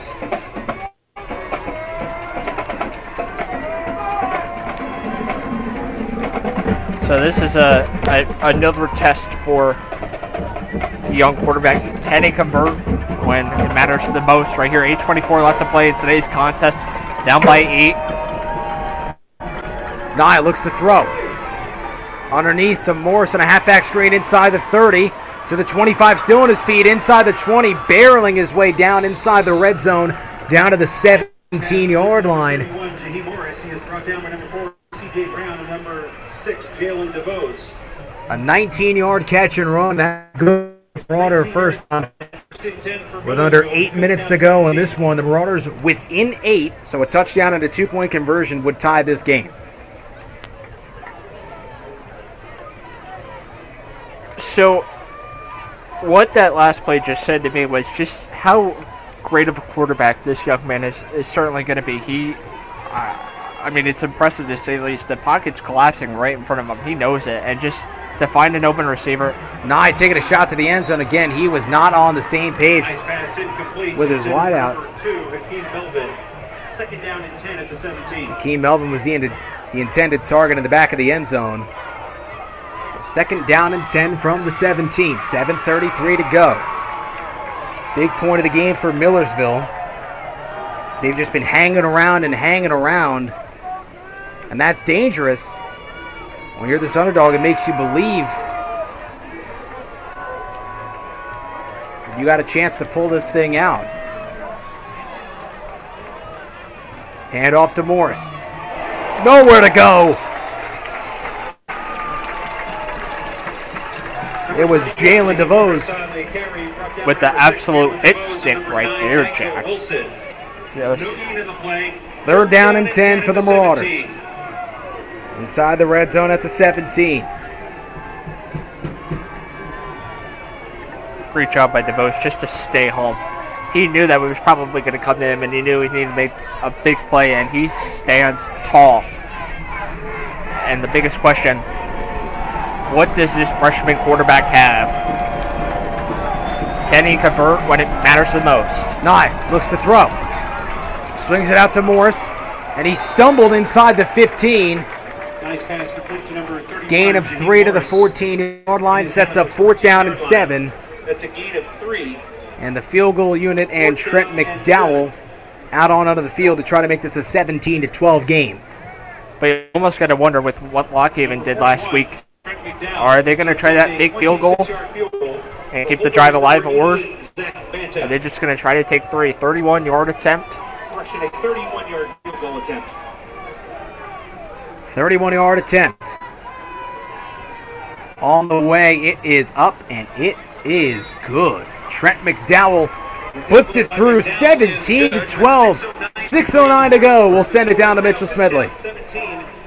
Thank you, Jack. A lot going on here with 6:09 to go. First and foremost, we've got some revitalized energy in Andre Reed thanks to some of the tailgaters that have made their way into the stadium. Solo cups in hand, and they've come to play. They're very rowdy, getting the crowd going here. You can hear the band behind me now. But a lot going on the field as well. 3rd and 12, a halfback screen gets the first down. That drive looks like it had the potential to go all the way and potentially tie this game. Luckily, the KU defense learned from that play, and on 3rd and 10, they were right there to stop the screen. A lot going on, a lot of chess matches on the play calling part of things. On that fumble, that 20-yard loss on the 4th down fumble, immediate pressure. Millersville sent the house, and it worked. Knocked the ball out and really flipped the field. Able to come away with 3, but feels like a huge missed opportunity and momentum swing from Millersville to Kutztown. We'll see if it translates to the offense for KU. Golden Bears about to get back on the field. Back up to you guys. Thank you, Mitch. Marauders getting set to kick it away. 6:09 to go. 17-12. It's a 5-point game.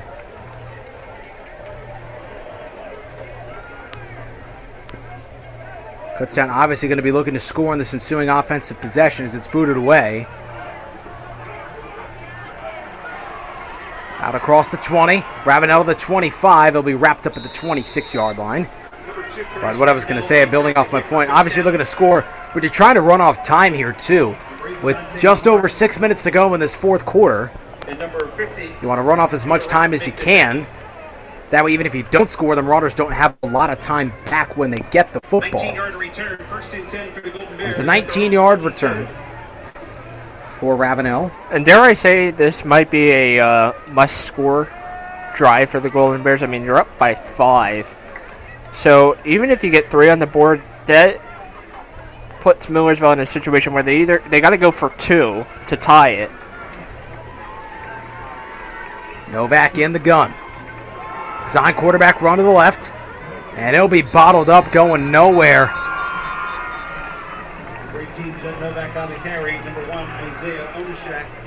Isaiah Onashak. And Austin Heiser there on the tackle. No gain for Novak.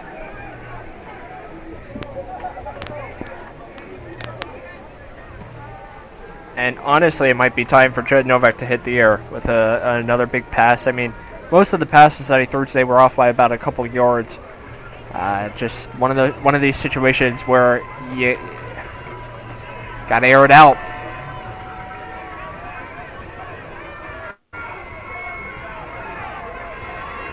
Novak rolls out right, floats it for Gibson, incomplete. Third down and 10. And such a stingy third down defense. Golden Bears 4 of 10 on third down conversions today. And trying to get a critical one here with just over 5 minutes to play. And at this point, what can Judd Novak do? I mean, whatever it takes to get those 10 yards. Average, they convert 39% of the time.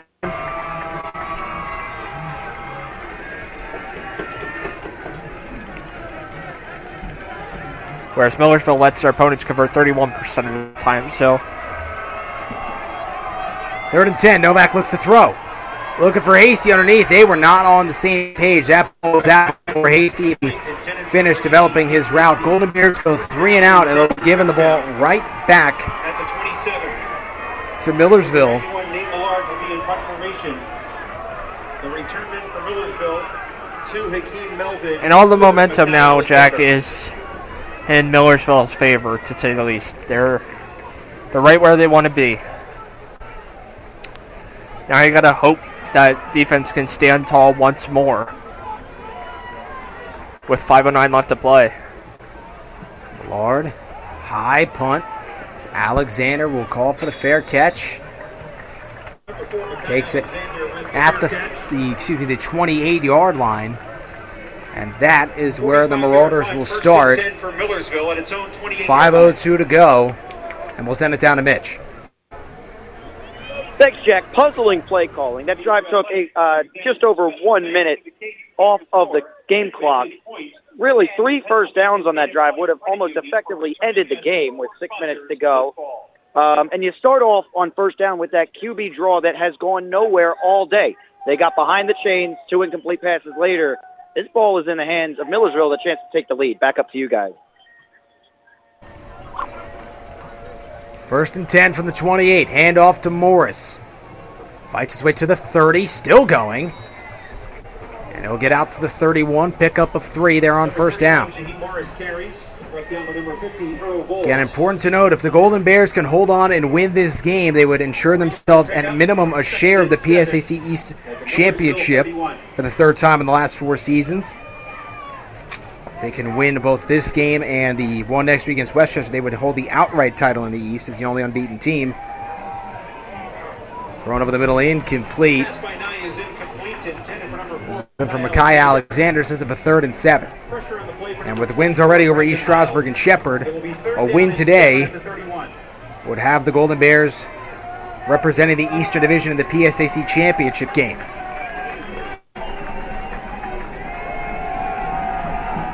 Four minutes and 29 seconds away from that. 3rd down and 7.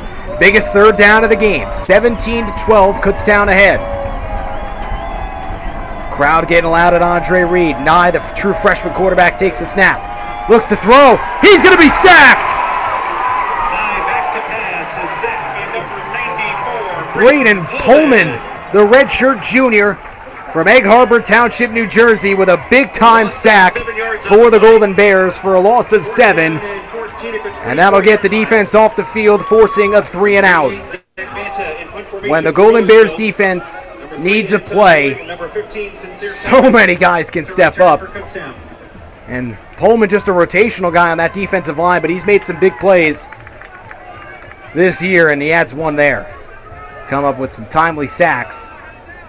Adds another one to his ledger. Banta boots it away. Thomas and Lloyd, the return man's going to take a bounce at the 41-yard line, and it'll go out of bounds at the 39-yard line. And that is where Judd Novak and the Bears will take over with 3:37 to play, trying to ice this one. Both teams have 3 timeouts, and we'll send it down to Mitchell Smedley. Thank you very much, Jack. 3:37, you're into that 4-minute offense now.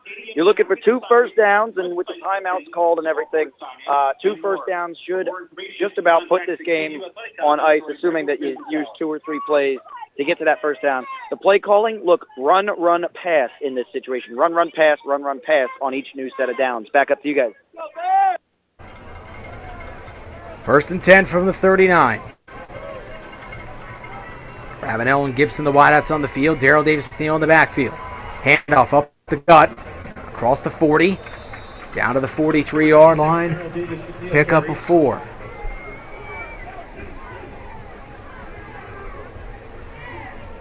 number 1, Isaiah Konishak, number 34, Keyshawn Jones. And now this is getting back to Mitch's point, just a run pass. So I mean, whatever it takes to get those first downs, a couple of first downs and game's over. I mean, 3:05 and ticking on the clock.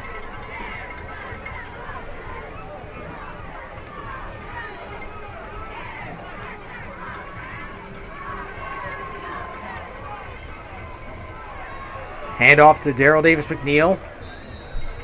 Down to the 46. Number 26, Daryl Davis-McNeil on the rush. Brought down by number 15, Judah Rock. 3-yard gain. The ball is at the Kutztown 46-yard line. It is 3rd down and 3. Excuse me, I said both teams have all 3 timeouts.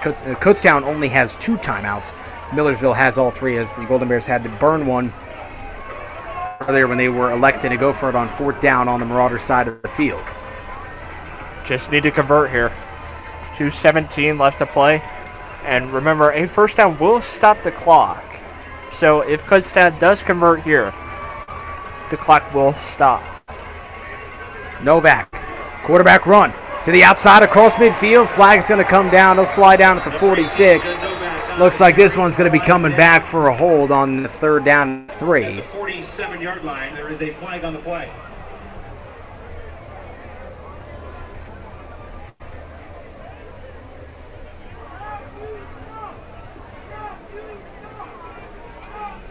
Holding.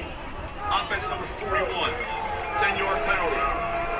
3rd down.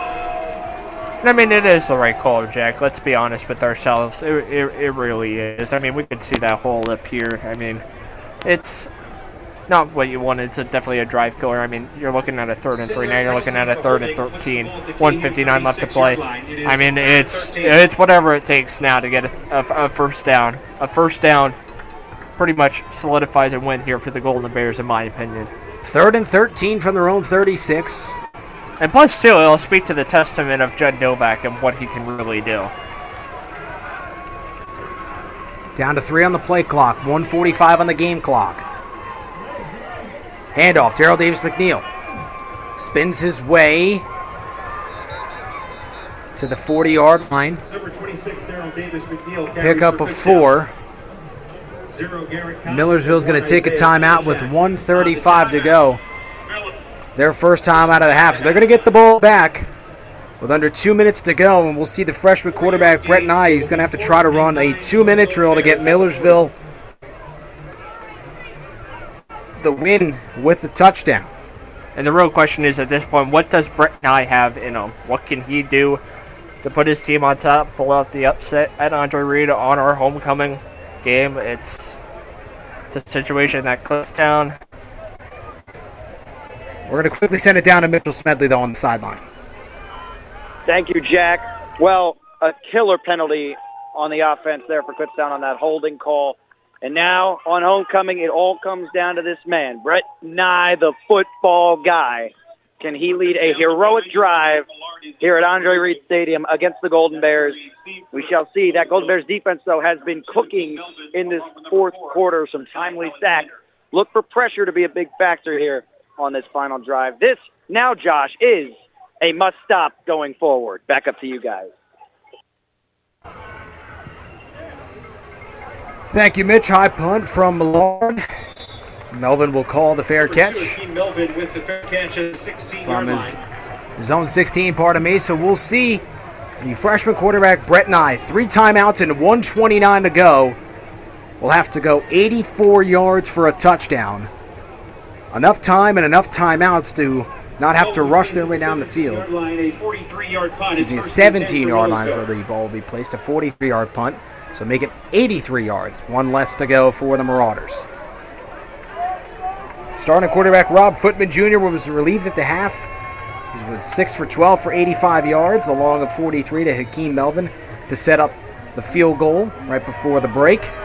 But Nye ever since, 5 of 9, 109 yards and a touchdown, aided by a 68-yard touchdown to Makai Alexander. Over the middle, caught by the tight end, out across the 25 was Brian Richardson. Down to the 26. 1:15 and counting. Pickup of 9 there on first down.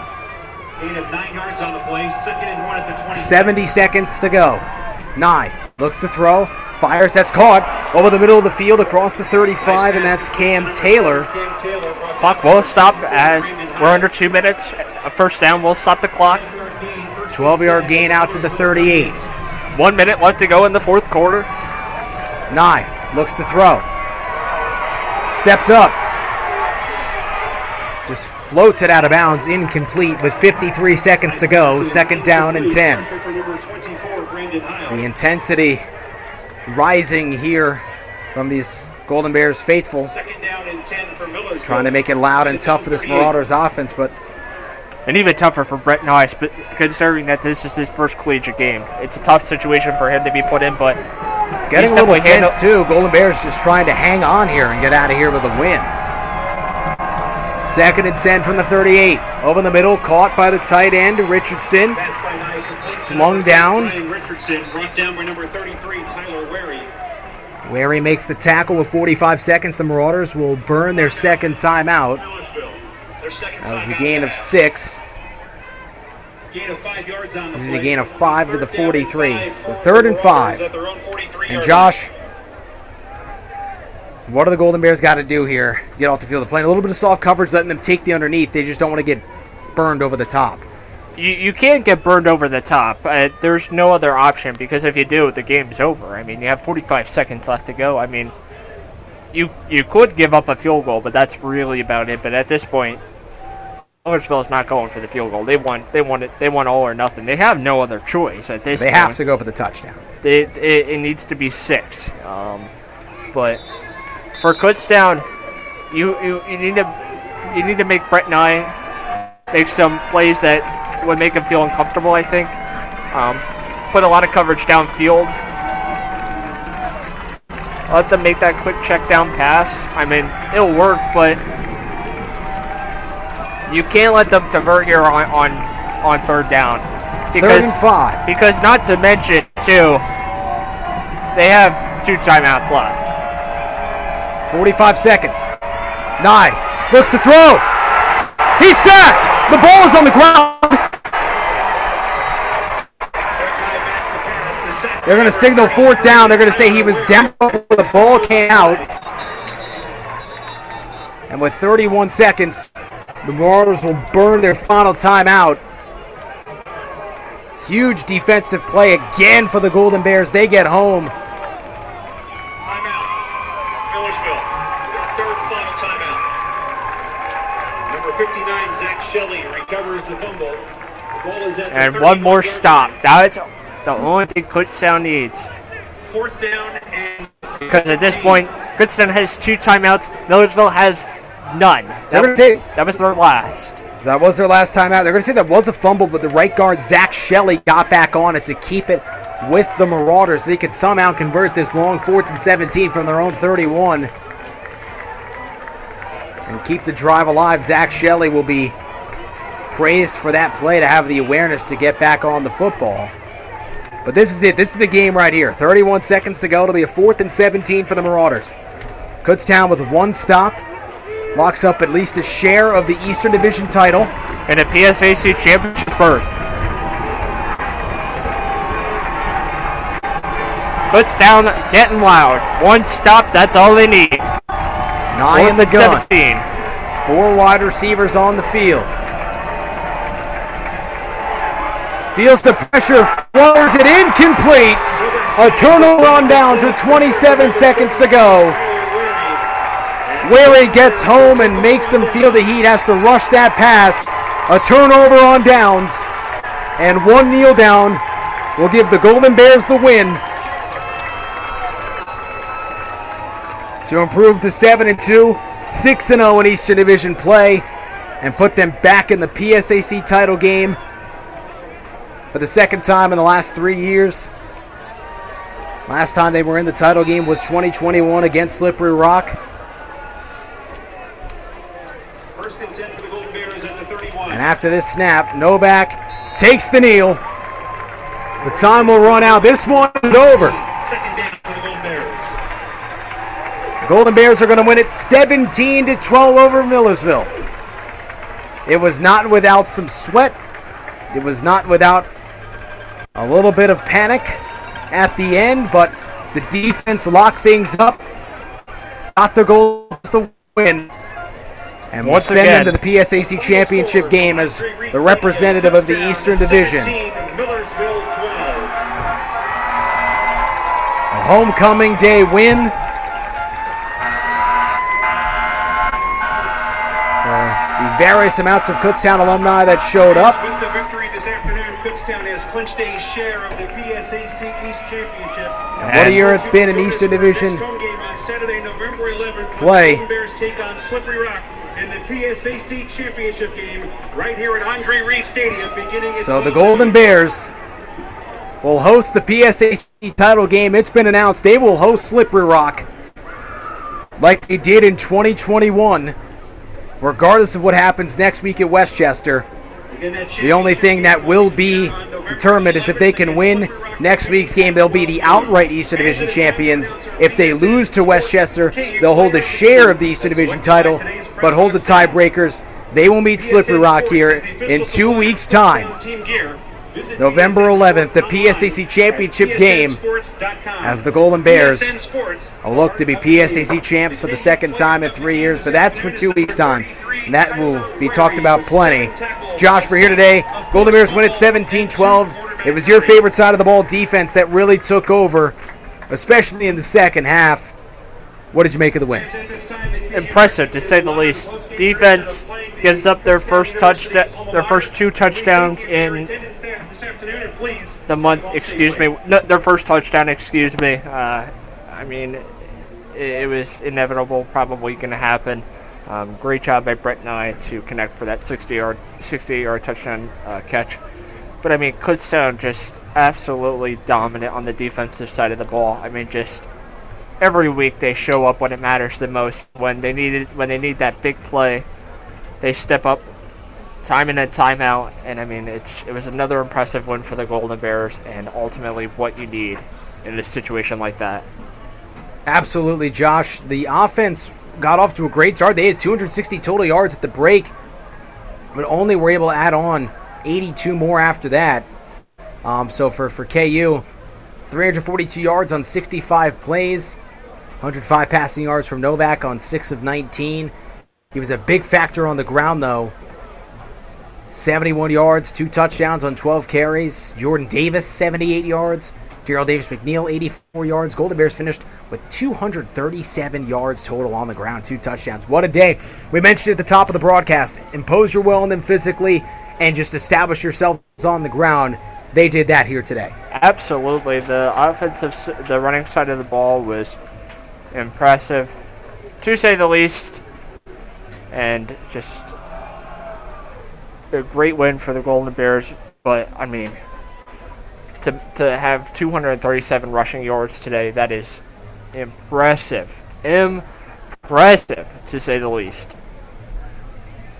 Yes, it was. Absolutely, it was. Again, there's still strides to be taken in the passing game, but Novak didn't have to do a whole heck of a lot on that area to get the Golden Bears a win. And really, it's all about whatever you need to do to win the football game. 1-0. 1-0 each and every week. They've done that. With this win, the Golden Bears extend their winning streak to 7 in a row. They are 6-0 in Eastern Division play, now 7-2 on the year, 6-0 in Interdivision play. And with this win over Millersville, make it 13 straight wins for the Golden Bears over the rival Marauders. Last time, the Marauders still searching for their first win over KU, and they'll have to wait another year. Last time they beat Kutztown, 2009, a double overtime thriller, 41-35. Kutztown continues to have a reign over this division. A lot of their rivals, they have a long winning streak against. Bloomsburg, Shippensburg, Lock Haven, and Millersville as well. This has really been Kutztown's division for many, many years now, as they've been one of the top teams in the East ever since head coach Jim Clements stepped up, has taken over. Yeah, he definitely has turned this into a dominant program where that has led to PSAC East, and it's impressive to say the least, Jack. You mentioned it. I'm not even going to reiterate it. You said it word for word. It was the Clements' 101st game as the head coach of the Golden Bears. He has now won 74 of those games. That is a pretty good track record for the Golden Bears head coach. His 17 years at KU, 9 as a head coach. He's been so great for this program and has produced many talented players. Can't say enough about what he's done this time here at Kutztown. But they, for this season, continue to scratch and claw their way to wins.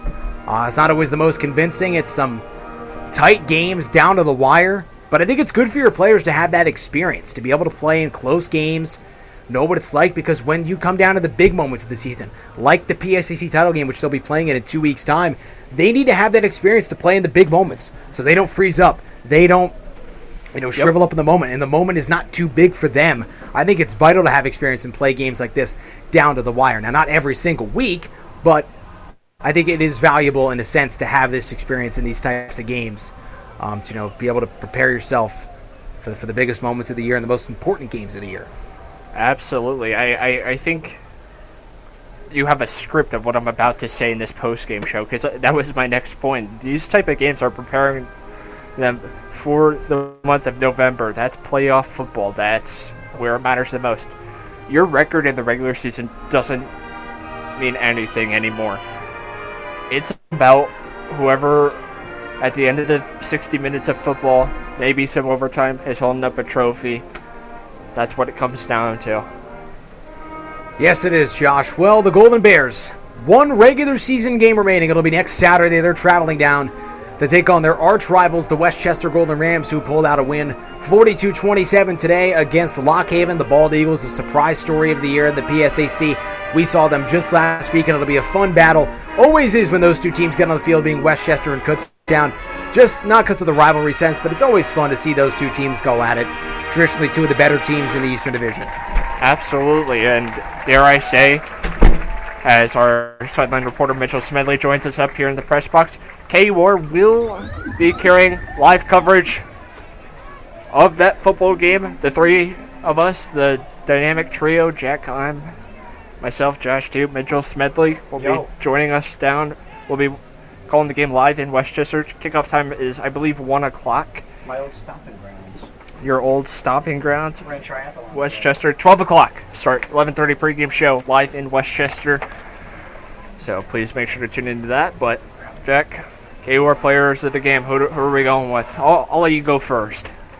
I'm gonna go with Jordan Davis. Okay. I really love what Jordan Davis did on the ground today, and you could really give it to any of the guys who took the rock in the backfield. Daryl Davis-McNeil, heck, even Judd Novak had a great game. But I'm gonna go with Jordan Davis. Only 11 carries, but got 78 yards. That's 7.1 yards per carry. Really good day on some limited touches, but he was efficient every single time the football was put in his hands. So Jordan Davis, great game today.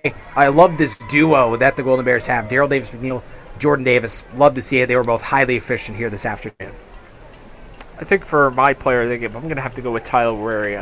You mentioned that the running attack was so impressive, but I think Tyler Wary was there every time they needed a stop, and he was there. His coverage was great. All day today, and it was the reason that I think Golden Bears won it today. Absolutely, both sides of the ball were tremendously effective. Golden Bears' rushing attack was incredible. Defensively, they stood up all day long, just allowing one touchdown through their month of October games. 4 of them, they allowed just one touchdown. That came here today on a 68-yard hookup from Brett Nye to Makai Alexander. Well, that will do it for us here today from Andre Reed Stadium. Your final score, Kutztown 17, Millersville 12. The Golden Bears are going back to the PSAC championship game in 2 weeks' time. But next week, you can tune into our coverage live here on KUR for the noon start against the rival Westchester Golden Rams. For Mitchell Smedley, Joshua Toot, I'm Jack Heim saying so long.